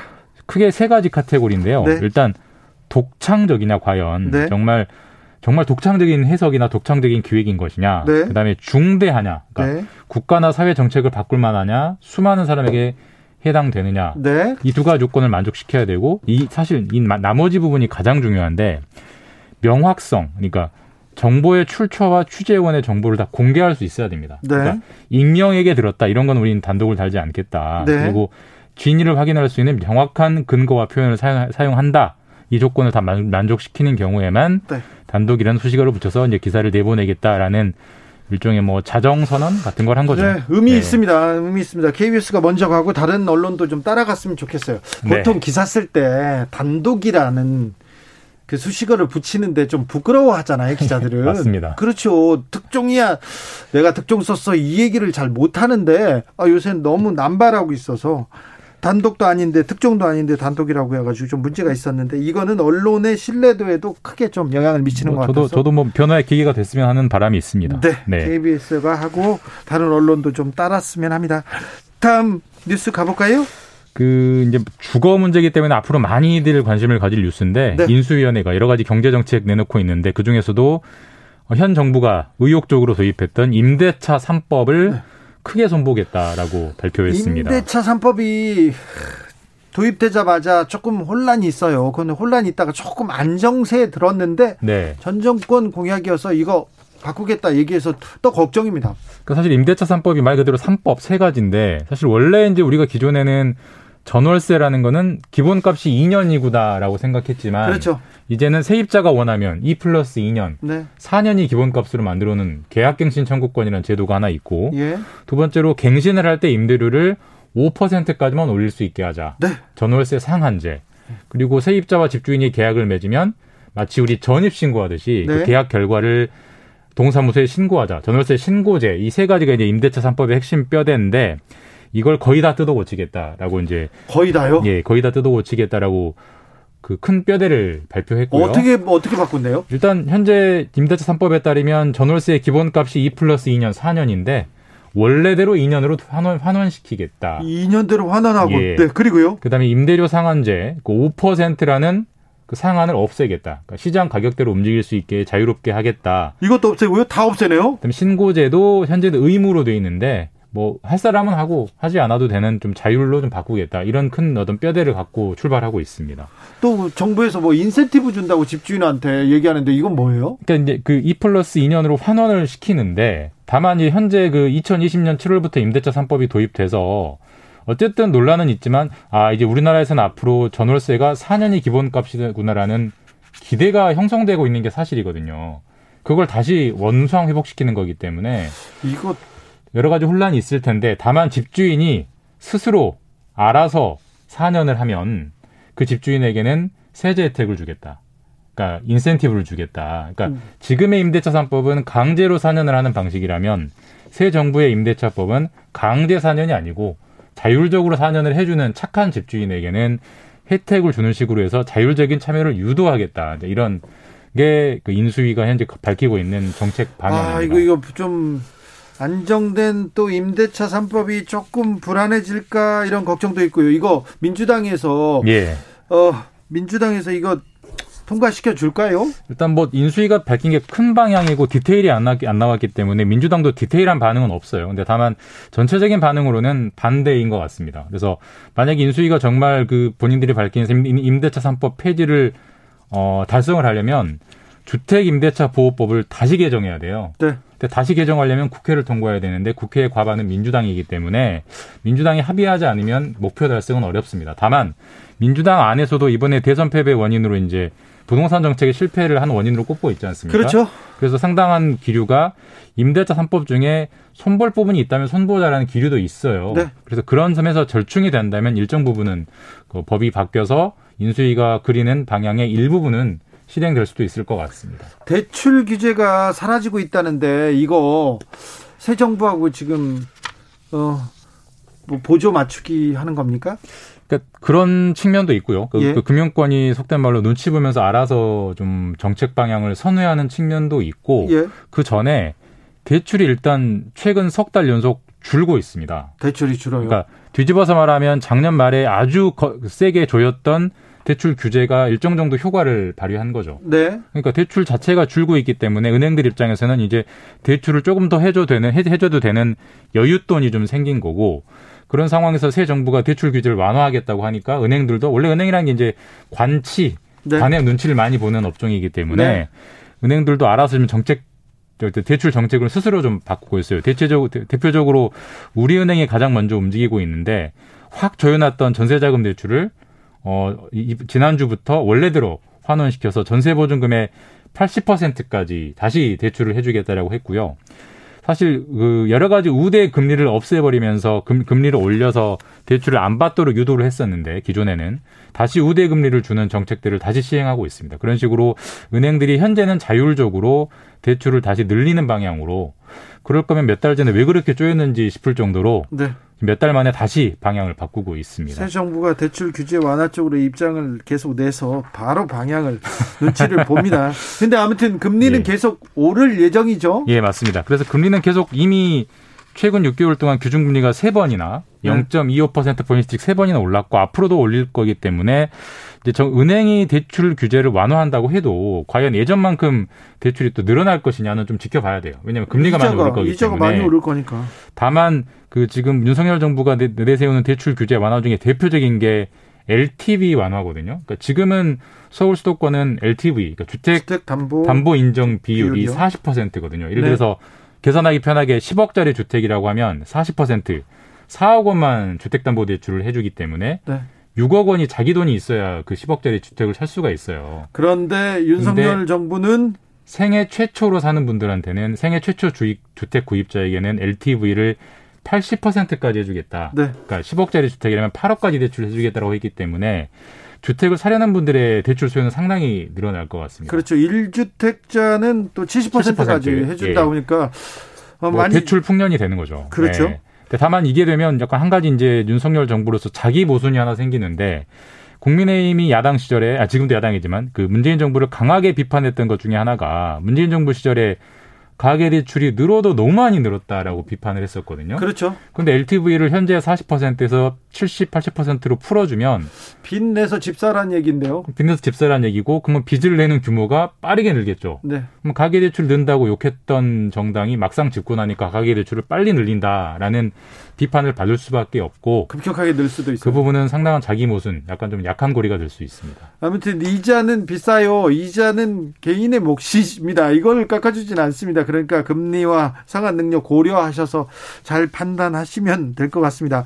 전기요금이 인상됐는데 왜 뒷말이 나옵니까? 아, 그러니까 전기요금 사실 이제 우리나라 전기요금은 기본적으로 국제 유가에 많이 연동이 되죠. 예? 요즘 국제 유가 뭐 올랐다는 건 엄청 뭐 올랐죠. 주유소 가실 때마다 느끼실 테니까. 예. 근데 엄청 많이 국제유가가 올랐기 때문에 경제학적으로만 따지면 전기요금도 엄청 많이 올랐어야 되는데 이번에는 네. 어, 킬로와트 시당 6.9원. 그러니까 체감오게 말씀드리면 4인 가족 평균 전기 사용량이라면 한 달에 2,000원 정도만 올렸거든요. 네. 근데 원래는 경제학적으로만 따지면 한 달에 한 만 원 정도는 더 내게 올렸어야 되는데 그런데 우리는 전기요금 엄격하게 예. 규제하지 않습니까? 예. 근데 그래서 지금 이게 이렇게 안 올려버리면은 네. 한전의 적자가 너무 커진다. 사실 작년에도 5조 원 적자를 봤는데 지금 이런 식으로 전기요금을 안 올리면 올해는 한전이 한 20조 원 정도 적자를 볼 수 있다 이런 전망이 있어요. 아 그래요? 근데 한전은 독점하는 공기업이기 때문에 네. 한전의 빚은 결국 다 세금으로 메워야 됩니다. 그렇죠. 그럼 결국 이거는 당장 내는 전기요금 덜 내게 해주겠다고 해서 결국 세금으로 한전 빚 메워야 되는 윗돌 빼를 아랫돌 괴는 이런 방식이기 때문에 네. 이게 과연 바람직한 정책이냐라는 비판이 많고 네. 그다음에 전기요금을 너무 싸면 문제가 하나 있습니다. 네. 전기를 아끼질 않아요. 아 예. 그러니까 올릴 건 올려야 된다 이런 비판들이 있는데 어쨌든 당장 인기 때문에 이번에 올리지 않아서 좀 뒷말들이 나오고 있습니다. 새 정부가 이것도 결, 결, 결정해야 되네요. 맞습니다. 고민거리입니다. 네. 1957님 국가 백년지 대계로 제발 갑시다. 아주 잘못된 것 말고는요. 조금 그냥 두셔도 됩니다. 이렇게 얘기하셨습니다. 교통정보센터 다녀오겠습니다. 아, 김준범 기자 인사부터 해야 되네. 네. 조심히 잘 가십시오. 감사합니다. 네, 네, 다음 주에도 뵙겠습니다. 오수미 씨 불러볼게요.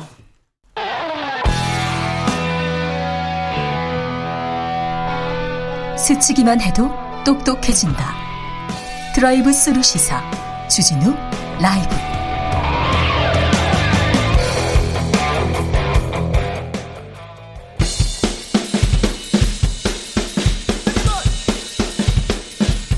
틱탁 틱탁 틱탁 현란한 입담의 환상 드리블 오늘 이 뉴스를 주목하라 이슈 틱탁 머리 끝부터 발끝까지 핫이슈 더 뜨겁게 이야기 나눠봅니다. 청코너 최진봉 성공회대 교수 어서 오세요. 네, 안녕하십니까. 최진봉입니다. 홍코너 김병민 전 국민의힘 선대본부 대변인 어서 네, 오세요. 반갑습니다. 네, 잘 계시죠? 네. 오늘 윤석열 당선인 저 급식 급식소 가서 배식 봉사하시더라고요. 어, 그렇습니까? 네. 네. 약속을 지키는 오. 차원에서 뭐 이렇게 보도가 되고 있던데요. 네. 지난달이었나 그 선거 중에 카톨릭 대주교님을 만나 뵙고 또 추기경님도 뵀었는데 음. 선거 끝나고 이제 취임하면 찾아보겠다라고도 얘기를 했던 기억이 납니다. 네. 예, 아직 취임을 하지 않았지만 와서 이렇게 배식 봉사도 같이 하고 하는 모습들 보면서 약속을 지키는 모습 또 어렵게 함께 어, 누군가를 위해서 봉사하는 모습도 보기 좋다는 평가들이 많은 것 같습니다. 네. 뭐 잘했어요. 잘했습니다. 자 오늘 예. 안철수 아, 위원장이 음. 나 이제 총리 안 한다. 음, 음. 그리고 나는 뭐 입각도 안 한다. 나 선거도 안 나간다. 음. 이렇게 얘기하더라고요. 그래서 차기 총리 후보군 이렇게 막 꾸려지더라고요. 음. 그러니까 저는 그래서 여러 가지 생각을 해봤어요. 왜 그랬을까? 사실은 총리에 대한 마음이 없었던 건 아닌 것 같거든요. 왜냐하면 단일화 할 때만 해도 행정 경험을 얘기를 했고 행정 경험에 성과를 내고 싶다는 얘기까지 했지 않습니까? 네. 그래서 인수위원장 거쳐서 총리까지 갈 것이다라는 생각을 했는데 어, 오늘 이제 얘기를 들어보니 그래서 저는 개인적으로 개인 생각입니다. 이거는 정말 네. 개인적인 판단인데 콜이 안 오니까 먼저 본인이 이거를 그냥 포기한 게 아니실까. 권성동 네. 윤핵관 권성동 의원도 네. 총리까지 바라면 그렇죠. 욕심이다 얘기했죠. 있었잖아요. 네. 그래서 이제 아마 그 그런 분위기가 감지된 것 같아요. 그러다 네. 보니 본인이 계속 총리를 하겠다고 버티는 것이 별로 좋은 모양새 아닐 수 있다라는 생각을 했을 거고 두 번째는 예. 이 총리를 맡게 되면 성과를 내기보다는 부담이 더 커질 수 있어요. 예. 특히 이제 초창기 정부는 여소야대 정국에서 여러 가지 어려움이 있지 않겠어요. 그런 예. 과정에서 본다고 하면 충돌이 일어날 수 있고 그다음에 추진하는 일이 상당히 많은 부분 좀 어려움이 있을 수도 있거든요. 네. 근데 그 책임을 경우 본인이 다치게 되는 거잖아요. 예. 세 번째는 저는 국민의당에 있는 사람들의 어떤 지분, 그러니까 합당 과정에서 본인이 또 역할을 해야 되는 게 있을 거라고 봅니다. 물론 지금 당장 당대표를 할 수는 없지만 당에 들어가서 어쨌든 합당 과정에서 지분을 더 많이 확보하기 위해서라도 본인이 좀 당의 역할을 할 수 있는 쪽으로 가는 게 맞지 않겠나. 이렇게 아마 판단한 게 아닌가 하는 생각이 듭니다. 네. 네. 고민이 많으셨던 것 같은데요. 그러니까. 네, 오늘 보니까. 근데 그 총리로서 역할을 잘하면 음. 이낙연 전 대표처럼 총리의 직을 가지고 있는 동안 유력한 대권 주자로 올라설 수 있는 기회도 있다고 생각을 합니다. 예. 근데 생각해 보면 이낙연 전 대표는 문재인 대통령과 거의 한 몸처럼 움직였던 거기 때문에 지금도 여전히 친문 진영 하면 또 이낙연 전 대표를 얘기하지 않습니까? 근데 안철수 위원장이 만약에 총리를 해서 친윤 안철수 이렇게 그. 자리매김하기에는 음. 뭔가 본인의 정치적 행보와도 결이 안 맞는다고 생각했을 가능성도 일부 있을 것 같고요. 그러네요. 음. 어, 결국은 5년 뒤에 있는 대통령 선거를 향해서 움직일 수밖에 없는 정치적 숙명이 있을 텐데 어, 지금 인수위원장으로서 좋은 성과를 내면 음, 윤석열 정부의 청사진을 그리는 데까지 역할을 했다는 음, 본인의 성과를 쥐고 네. 그 다음 당으로 돌아가서 정치를 하는 게 본인에게는 이롭다고 판단했을 가능성이 높지 않는가 음. 싶습니다. 그런 판단일 거예요. 네, 음. 그 분석에 좀 동의하는 측면이 있습니다. 여러분도 많이 그렇게 동의하고 계십니다. 1407님께서는 인수위, 인수위원회 유튜브 좀 보세요. 너무 열심히 합니다. 용산 이야기는 거의 없습니다. 기자들에게 브리핑 계속 하고 있으니까 브리핑 보고 평가하십시오. 훌륭한 인재 구성입니다. 이렇게 얘기했습니다. 뭐 하나 물어볼게요. 네. 김기현, 김기현 원내대표 음, 왜 네. 그만뒀대요? 아, 이제 원내대표 선거를 해야 되잖아요. 네. 임기가 조금 남아 있는 상태에 네. 너무, 어, 코앞에서 이제 그만두니까 음. 여러 억측, 오해, 추측들이 아니, 많이 나는 거 성공한 사 성공적으로 지금 치렀고요. 음, 그다음에 네. 위기도 잘 막았고 역할도 했잖아요. 굉장히 큰 역할을 했죠. 음. 네. 왜냐하면 김기현 원내대표가 만약 없었다고 상상을 해보면 네. 이준석 대표와 당내에서 여러 불협화음들이 터져나갔을 때 그 중간에 조율하는 역할을 과연 누가 그렇죠. 했을까? 네. 제가 저도 이제 비대위라면서 1년 정도 지도부에 음. 같이 몸을 담고 있었는데 이때 이제 당 대표와 원내 대표 간의 불협화음이 나게 되면은 그 당이 어디로 갈지 아무도 예측하기가 어렵습니다. 네. 과거 총선을 앞두고 있었던 때에는 황교안 대표, 나경원 원내 대표가 같이 투톱으로 호흡을 맞췄는데 여기에서도 뭔가 둘이 찰떡궁합으로 움직였다라고 평가하는 분들은 많지는 않은 것 같아요. 근데 김기현 원내 대표는 그런 측면에서 이번 대통령 선거 승리에 굉장히 주요한 역할을 했다. 그래서 여기저기서 음, 네. 호평을 받았는데 음, 음. 왜 갑자기? 그래서 그만둔 걸 두고 네. 혹시 뭐 여러 내각의 참여라든지 네. 이런 부분들을 생각하는 사람들도 있는 것 같은데요. 제가 아는 김기현 원내대표님은 음. 정치적 사심이 없으신 분이라 정말 어, 새로운 원내대표가 신속하게 뽑혀서 지방선거를 혼란스럽지 않게 치러내기를 바라는 마음을 갖고 있지 않을까 싶습니다. 김 대변인 정치인이 사심 없다는 말을 어떻게 믿어요? 정치적 사심이 없다는. 네. 그 말을 어떻게 믿어요? 그럼 권영진 대구시장은 왜 불출마 선언했어요? 아 이게 조금 약간 미스테리긴 하죠. 왜냐하면 음, 음. 출마에 대한 의지를 강력하게 비췄는데 음. 근데 결국 광역단체장 선거는 여론조사를 비롯한 경선을 진행할 수밖에 없는데 음. 일부에서 제기하는 분석입니다. 네. 전망은 네. 여론조사를 토대로 지금 나와 있는 많은 후보군들이 있는데 어, 고민 끝에 끝까지 가기보다는 여기서 음 본인 스스로 재선에 만족하고 내려놓는 모습들을 보여주면서 다음 정치를 도모하는 것이 네. 어, 도움이 되지 않겠는가라는 분석들을 많이 하는 것 같은데 내용은 사실 정말 모르겠습니다. 네. 네. 네, 또 물어볼게요. 네. 인수위에서 우리 저한테만 물어보세요. 우리 최진봉 교수님 저는 모르잖아요. 인수위 인수위가 어떻게 돌아가는지 모르기 몰라요. 때문에. 인수위에서 이준석 대표의 행보에 대해서는 또 어떻게 봐요? 인수위에서요? 아니 아니 윤석열 어, 당선인 주변에서 아, 알 수가 없는 거죠. 알 수가 없어요. 확실한 건 어, 인수위 이준석 대표의 당 이 모든 게 다 따로따로 떨어져 있는 게 아니라 네. 인수위의 성과를 바탕으로 5월 10일 윤석열 정부가 출범하게 되고요. 네. 이 출범 대에는 어, 새 정부의 평가와 함께 이게 이제 당으로 치러지게 되는 6월 1일 지방선거까지 다 한 몸처럼 얽혀 돌아가게 됩니다. 그래서 지금 인수에 대한 평가, 이준석 대표에 대한 평가 모든 것들이 다 앞으로 치러지게 되는 지방선거를 목전에 두고 있기 때문에 혹시 국민들 보시기에 조금이라도 불편한 점이 있으면 어, 이런 일들 나타나지 않도록 모두 함께 잘 소통하고 의기투합해야 될 때라고 말씀을 드리고 싶습니다. 6200님, 에이, 해설을 그럴싸한데 맞히질 못해. 내가 더 나아, 내가 더. 이번 총리 박주선 얘기합니다. 어. 세게 나오셨는데. 세게 나오셨네, 진짜. 네, 이제 음. 총리 이렇게 그림 그리고 있겠죠? 어, 예, 그게 제일 중요하죠. 음. 네. 그리고 지금 나오고 있는 얘기 보면은 머지 않아서 총리 후보군 짠하고 발표를 음. 할 수밖에 없을 겁니다. 음. 시간상으로 얼마 안 남았기 때문에. 그런데 뭐알 수가 없죠. 누구를 하게 될지는. 근데 다만 한 가지 좀 분명 분명 아니면 음. 어 윤석열 당선인이 제일 고민하실 수밖에 없는 건 국회 과반의 동의를 얻어야 되기 때문에 그리고 여기에서 만약에 삐그덕거리고 동의를 못 얻는 상태에서 전국의 혼란 상황이 5월 달에 펼쳐지게 되면 6월 지방선거는 정말 힘들어집니다. 네. 네. 그래서 총리, 검증된 사람을 음, 할 거라고 봅니다. 그렇죠. 총리 음. 인선이 음. 좀 상징하는 바가 크죠. 교수님? 크죠. 근데 저는 이제 총리 인선 관련해서는 이제 박주선, 김한길 그리고 이제 한덕수 이런 분들이 거론이 되잖아요. 근데 저는 그 이런 생각이 들어요. 계속 그 당선인도 그런 얘기 했잖아요. 경제 원팀.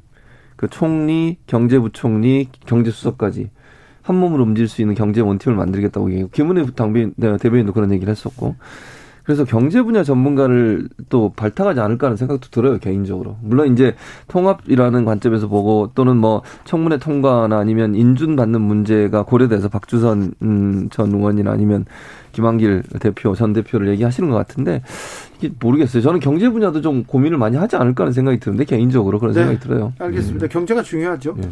경제가 중요합니다. 민생이 중요하고 그런데 옷값이 그렇게 왜 그렇게 지금 중요 관심사로 떠올랐는지 모르겠습니다. 그냥 공개하면 깔끔하게 정리될 일이라고 생각을 했는데 해야 될 공개가 이루어지지 않고 또 때만 되면 백기사처럼 나타나는 탁현민 비서관이 본인의 SNS 글 등으로 또 여러 얘기들을 쏟아내고 나니까 여기에 덧붙이고 덧붙이는 오해가 더 커지게 되는 상황이거든요. 결국은 이게 이제 법원의 판결을 통해서 드러난 내용이기 때문에 의전 비용이 어떻게 쓰였는지에 대해서 아주 정확하게 공개하면 되는데 그 일을 자꾸 차일피일 미루다 보니까 여기에 대해서 더 문제는 커질 수밖에 없는 음. 상황이죠. 그러니까 의전 비용을 전체를 다 공개하게 되면 그게 이제 특활비가 공개가 되는 것이고 의전 비용 안에는 뭐 예를 들면 김정숙 여사는 이제 본인은 해명하기를 사비로 다 했다라고 얘기하고 있고 협찬 받은 것은 다 협찬을 받은 것을 돌려줬다고 얘기를 하고 있지 않습니까? 그래서 의상 관련된 얘기만 의상 관련된 뭐 지출은 본인 말로는 없다고 하는 거니까. 그럼 의전 비용 같으면 이제 예를 들면 행사를 가거나 아니면 외국 순방을 했을 때 들어가는 비용들일 텐데 그 비용이 공개됐을 때 여러 가지 외교 문제라든지 아니면 이제 보안의 문제가 노출될 수 있는 위험성 때문에 공개를 못 하겠다고 청와대는 얘기를 하고 지금 항소를 한 상태 아니겠습니까? 그래서 아마 이제 법원에서 1차 법원에선 이제 지방 법원에서는 그걸 하라고 어, 명령을 했지만 이제 어떻게 나올지 모르겠어요. 그래서 항소를 하고 있는 상황이고 특활비가 지금 청와대만 있는 게 아니고 여러 군데 다 있잖아요. 뭐 검찰도 있고 국회도 있고 국정원도 있고 이래서 이런 특활비와 관련된 문제에서 공개 문제는 논의할 필요는 있다고 생각해요. 큰 틀에서 어떤 부분까지 공개가 돼야 될지 하는 부분에 대해서 왜냐하면 다들 기관들마다 특활비 공개에 대해서 좀 부정적으로 생각하고 있고 본인들의 활동을 위축시키거나 아니면 보안이 노출될 수 있다는 위험성을 얘기하고 있지만. 있지만 사실 이 문제가 계속 논란이 되고 있잖아요. 그래서 저는 이제 이 옷감 문제가 너무 이렇게 부각되고 이러는 것은 좀 바람직하지 않다고 봐요. 문제를 제기하는 측에서 사진을 쭉 그 그러니까 그 김정숙 여사가 회의 순방 가나 이런 부분 사진만 모아가지고 그걸 가지고 의혹을 제기한 거잖아요. 좀 더 뭐 예, 예컨대 무슨 특활비가 잘못 쓰였다는 증거가 좀 더 명확하다고 하면 설득력이 있을 텐데 그 부분 가지고 이렇게 옷을 많이 입은 다른 옷을 입은 장면이 많으니 그 돈을 다 썼을 거다라고 추측해서 그렇게 얘기하고 공격을 하는 것은 조금 저는 지나친 어떤 공격이 아닌가 하는 생각이 듭니다. 네. 그 문재인 정부가 출범했던 2017년도에 민주당과 또 문재인 대통령이 어떤 방식으로 전 정부를 이 정치 공세했는지를 생각해 보면 지금 임기 말에 이 내용이 그렇게 과하지 않을 수 있다는 것을 아마 본인들도 느낄 거라고 생각합니다. 근데 저는 도돌이표처럼 정권 말에 그리고 새로운 정권이 태어날 때 이런 일들이 반복되지는 않았으면 좋겠다는 생각이거든요. 그러니까 이 일을 정치 공세로 활용하고자 하는 생각도 저는 없다고 보는데 다만 법원의 판결이 나서 문제를 제기하고 있는 시민단체 그리고 네티즌들이 있으니 깔끔하게 정리하고 공개하면서 잘못된 게 있으면 인정하고 그렇게 좀 지나가는 것이 혼란을 바로잡는 길이라고 봅니다. 음. 박근혜 정부에서도 이명박 정부에서도 음. 특활비가 공개된 적은 없습니다. 근데 음. 그런데 박근혜 대통령은 국정원 특활비로 네. 옷을 음. 샀던 그리고 핸드백을 샀던 그 기록 때문에 그 기록 때문에 그 그런 내용이 있었죠. 그때 수사를 윤석열 검사가 잘했습니다. 그리고 네. 그렇게 해서 출범한 문재인 대통령이 나는 청와대에 들어가면 치약 칫솔도 내 돈으로 쓰겠다라고 음. 얘기를 했기 때문에 논란이 더 커지고 있죠. 그 사서 쓴 거예요. 네. 그 옷도 내 돈으로 썼, 내돈 내산이면 문제가 내돈 없는데 내 돈 내산이 아니라는 얘기가 자꾸 나오니까 그러니까, 문제가 커지죠. 그러니까 이제 의혹이라고 하는 것은 지금 김병민 대변인 말씀처럼 의혹을 제기할 수는 있는데 그게 근거가 그렇게 저는 빈약하다고 생각해요. 그래서 네. 지금 문제를 제기하는 겁니다. 알겠습니다. 음. 지금 민생으로 뭐 음, 경제로 음. 가야 되는데 음. 아무튼 용산 얘기 그리고는 지금은 온 얘기를 하고 있어서 음. 조금 그렇습니다. 네. 5718님 초창기 정부의 모습은 환상적이지만 시일이 지나면 그저 그렇습니다. 이게 우리나라는 그래요. 음. 이렇게 걱정하시는 분도 있는데요. 김건희 여사님은 어떻게 지내세요? 오늘 언론 보도된 걸 보니까 취임식에서 공식적으로 좀 활동을 나, 나. 하는 것 같은 네. 예, 예, 보도들을 접했습니다. 뭐 당연한 얘기라고 저는 생각을 하고요. 그래도 윤핵관 김병민은 네. 좀 알고 있을 텐데요. 아, 제가 윤핵관이라는 내용이 또 동의하기가 좀 어렵고. 아니, 아니요. 예. 윤석열이 그, 가는 데는 김병민이 있다. 그 지금껏 굉장히 큰 공헌을 했죠. 아니, 선거 때 열심히 뛰었던 거고요. 선거 음. 때 그리고 또 많은 얘기, 많은 음. 논란에 대해서 논란을 네. 해설하고 설명하면서 그렇죠. 큰 음. 역할을 음. 했죠. 네. 자, 음. 그래서 그래서 네. 음. 친이계는 아닙니다. 친이계는 아니어서 지금 민수희하고는 가깝진 않은 것 같습니다. 그런데요. 네. 자. 아, 예. 그 늘 얘기를 했던 것처럼 어, 대통령을 옆에서 어, 배우자로서 네. 내조하기 위한 역할들을 하겠다고 했고 또 사회적으로 그늘진 곳이 있으면 그런 부분들을 음. 찾아서 소소한 역할들을 하겠다고 했기 때문에 그런 측면에서 국민적 눈높이를 맞추려고 할 거라 보고요. 취임식 같은 경우는 당연히 대통령과 함께 나, 또 나오겠죠. 대통령의 배우자로서 같이 음. 나서야 되는 거니까 음. 그런 김건희 여사가 또 나왔을 때 어떤 의상을 입고 또 음. 어떤 음, 국민들을 향한 메시지를 하는지 등에 대해서도 많은 관심들을 가지고 음, 있을 거라고 봅니다. 굉장히 큰 관심사를 굉장히 큰 네, 네. 이슈를 앞으로. 몰고 다닐 것 같아요. 그렇죠. 이슈를 많이 잡으려고 언론들도 이제 그걸 주목해서 기사를 쓸 것 같고 좀 지켜봐야죠. 어떤 방식으로 쓸지는 이제 언론들의 네. 선택이니까. 네. 네. 김병민 대변인. 예. 지방선거에서 음. 민주당이 어, 이렇게 후보들이 지금 하나씩 둘씩 이렇게 나오고 이렇게 꾸려지지 않습니까? 진영이 네. 어떻게 보고 계세요? 조금 전에 김동연 예. 음. 어, 대표가 여기 왔다가 다녀? 가고 네. 굉장히 밝게 웃으면서 자신감 있게 하더라고요. 네. 근데 그 앞으로 선거가 꽤 짧다면 짧지만 네. 남아 있는 기간 동안 요동칠 수 있는 변수들이 너무 많거든요. 네. 지방 선거는 한두 사람을 뽑는 게 아니라 우리가 광역 단체장부터 마지막 기초 의원에 이르기까지 어, 교육감까지 치면 일곱 명의 후보를 한 번에 선출해야 돼서 그래서요. 그 정세 분석 그리고 이게 그러니까 하나의 정치 흐름에 같이 쓰려고 할 수 있거든요. 네. 그러니까 개별 후보자의 경쟁력도 매우 중요하지만 음. 윤석열 정부가 5월 10일 출범하는 가운데 국민들께 얼마나 박수 받으면서 호응을 끌어낼 수 있는가? 그렇죠. 아니면 이렇게 투표를 했는데 그 기대치에 미치지 못한다라고 음, 음. 하는 이 두 가지 측면에서 사실 지방선거는 결정될 수밖에 없다고 봅니다. 음. 맞아요. 그러니까 그게 평가가 될 거라고 해요. 그리고 국민들 입장에서는 만약 윤석열 정부가 정말 국민들의 기대치에 못 미친다고 하면 견제하기 위해서라도 민주당을 지지할 가능성이 저는 있다고 봐요. 그래서 더 긴장해야 한다고 저는 생각을 하고 국민들이 원하는 방향으로 정부가 이끌어질 수 있도록 어좀 목소리 귀를 기울이고 그리고 너무 독단적인 행동이라고 비치지 않을 수 있도록 하는 것이 필요하다. 저는 개인적으로 이렇게 조언을 드리고 싶습니다. 많이 성원해 주십시오. 네, 윤석열 정부에 대한 기대치가 이렇게 음. 왜 이렇게 낮, 낮게 나오는 건가요? 어, 일단은 그 우리가 대통령 선거 결과가 굉장히 박빙의 선거가 예. 치러지자마자 두 달 뒤에 또 지방선거가 있는 상태이기 때문에 아무래도 지지층이 결집돼 있었던 상황이 선거 국면으로 쭉 이어진다 이런 생각이 들고요. 예. 두 번째는 이제 그 당선되고 난 다음 국민께 보여지는 여러 행보들을 보다 더 소탈하고 국민들에게 다가서기 위한 노력들이 진행돼야 되는데 국민들 보시기에는 다소 아쉬웠던 점들이 몇 가지 쏟아졌던 것이 아닌가 싶기도 합니다. 근데 중요한 건 여론이라고 하는 건 어느 한순간에 고정돼 있는 게 아니잖아요. 초창기 때 부족했던 모습들을 충분하게 다 국민들의 목소리를 아마 인수위도 경청하고 있을 거라 인수위도 아직 많이 남았습니다. 남은 네. 기간 동안 이런 부족한 점들을 개선하기 위해서 노력하게 되면 시작보다 마지막 순간이 더 박수받는 우리 또 끝이 좀 다 좋다 이런 얘기들이 있지 않습니까? 그렇죠.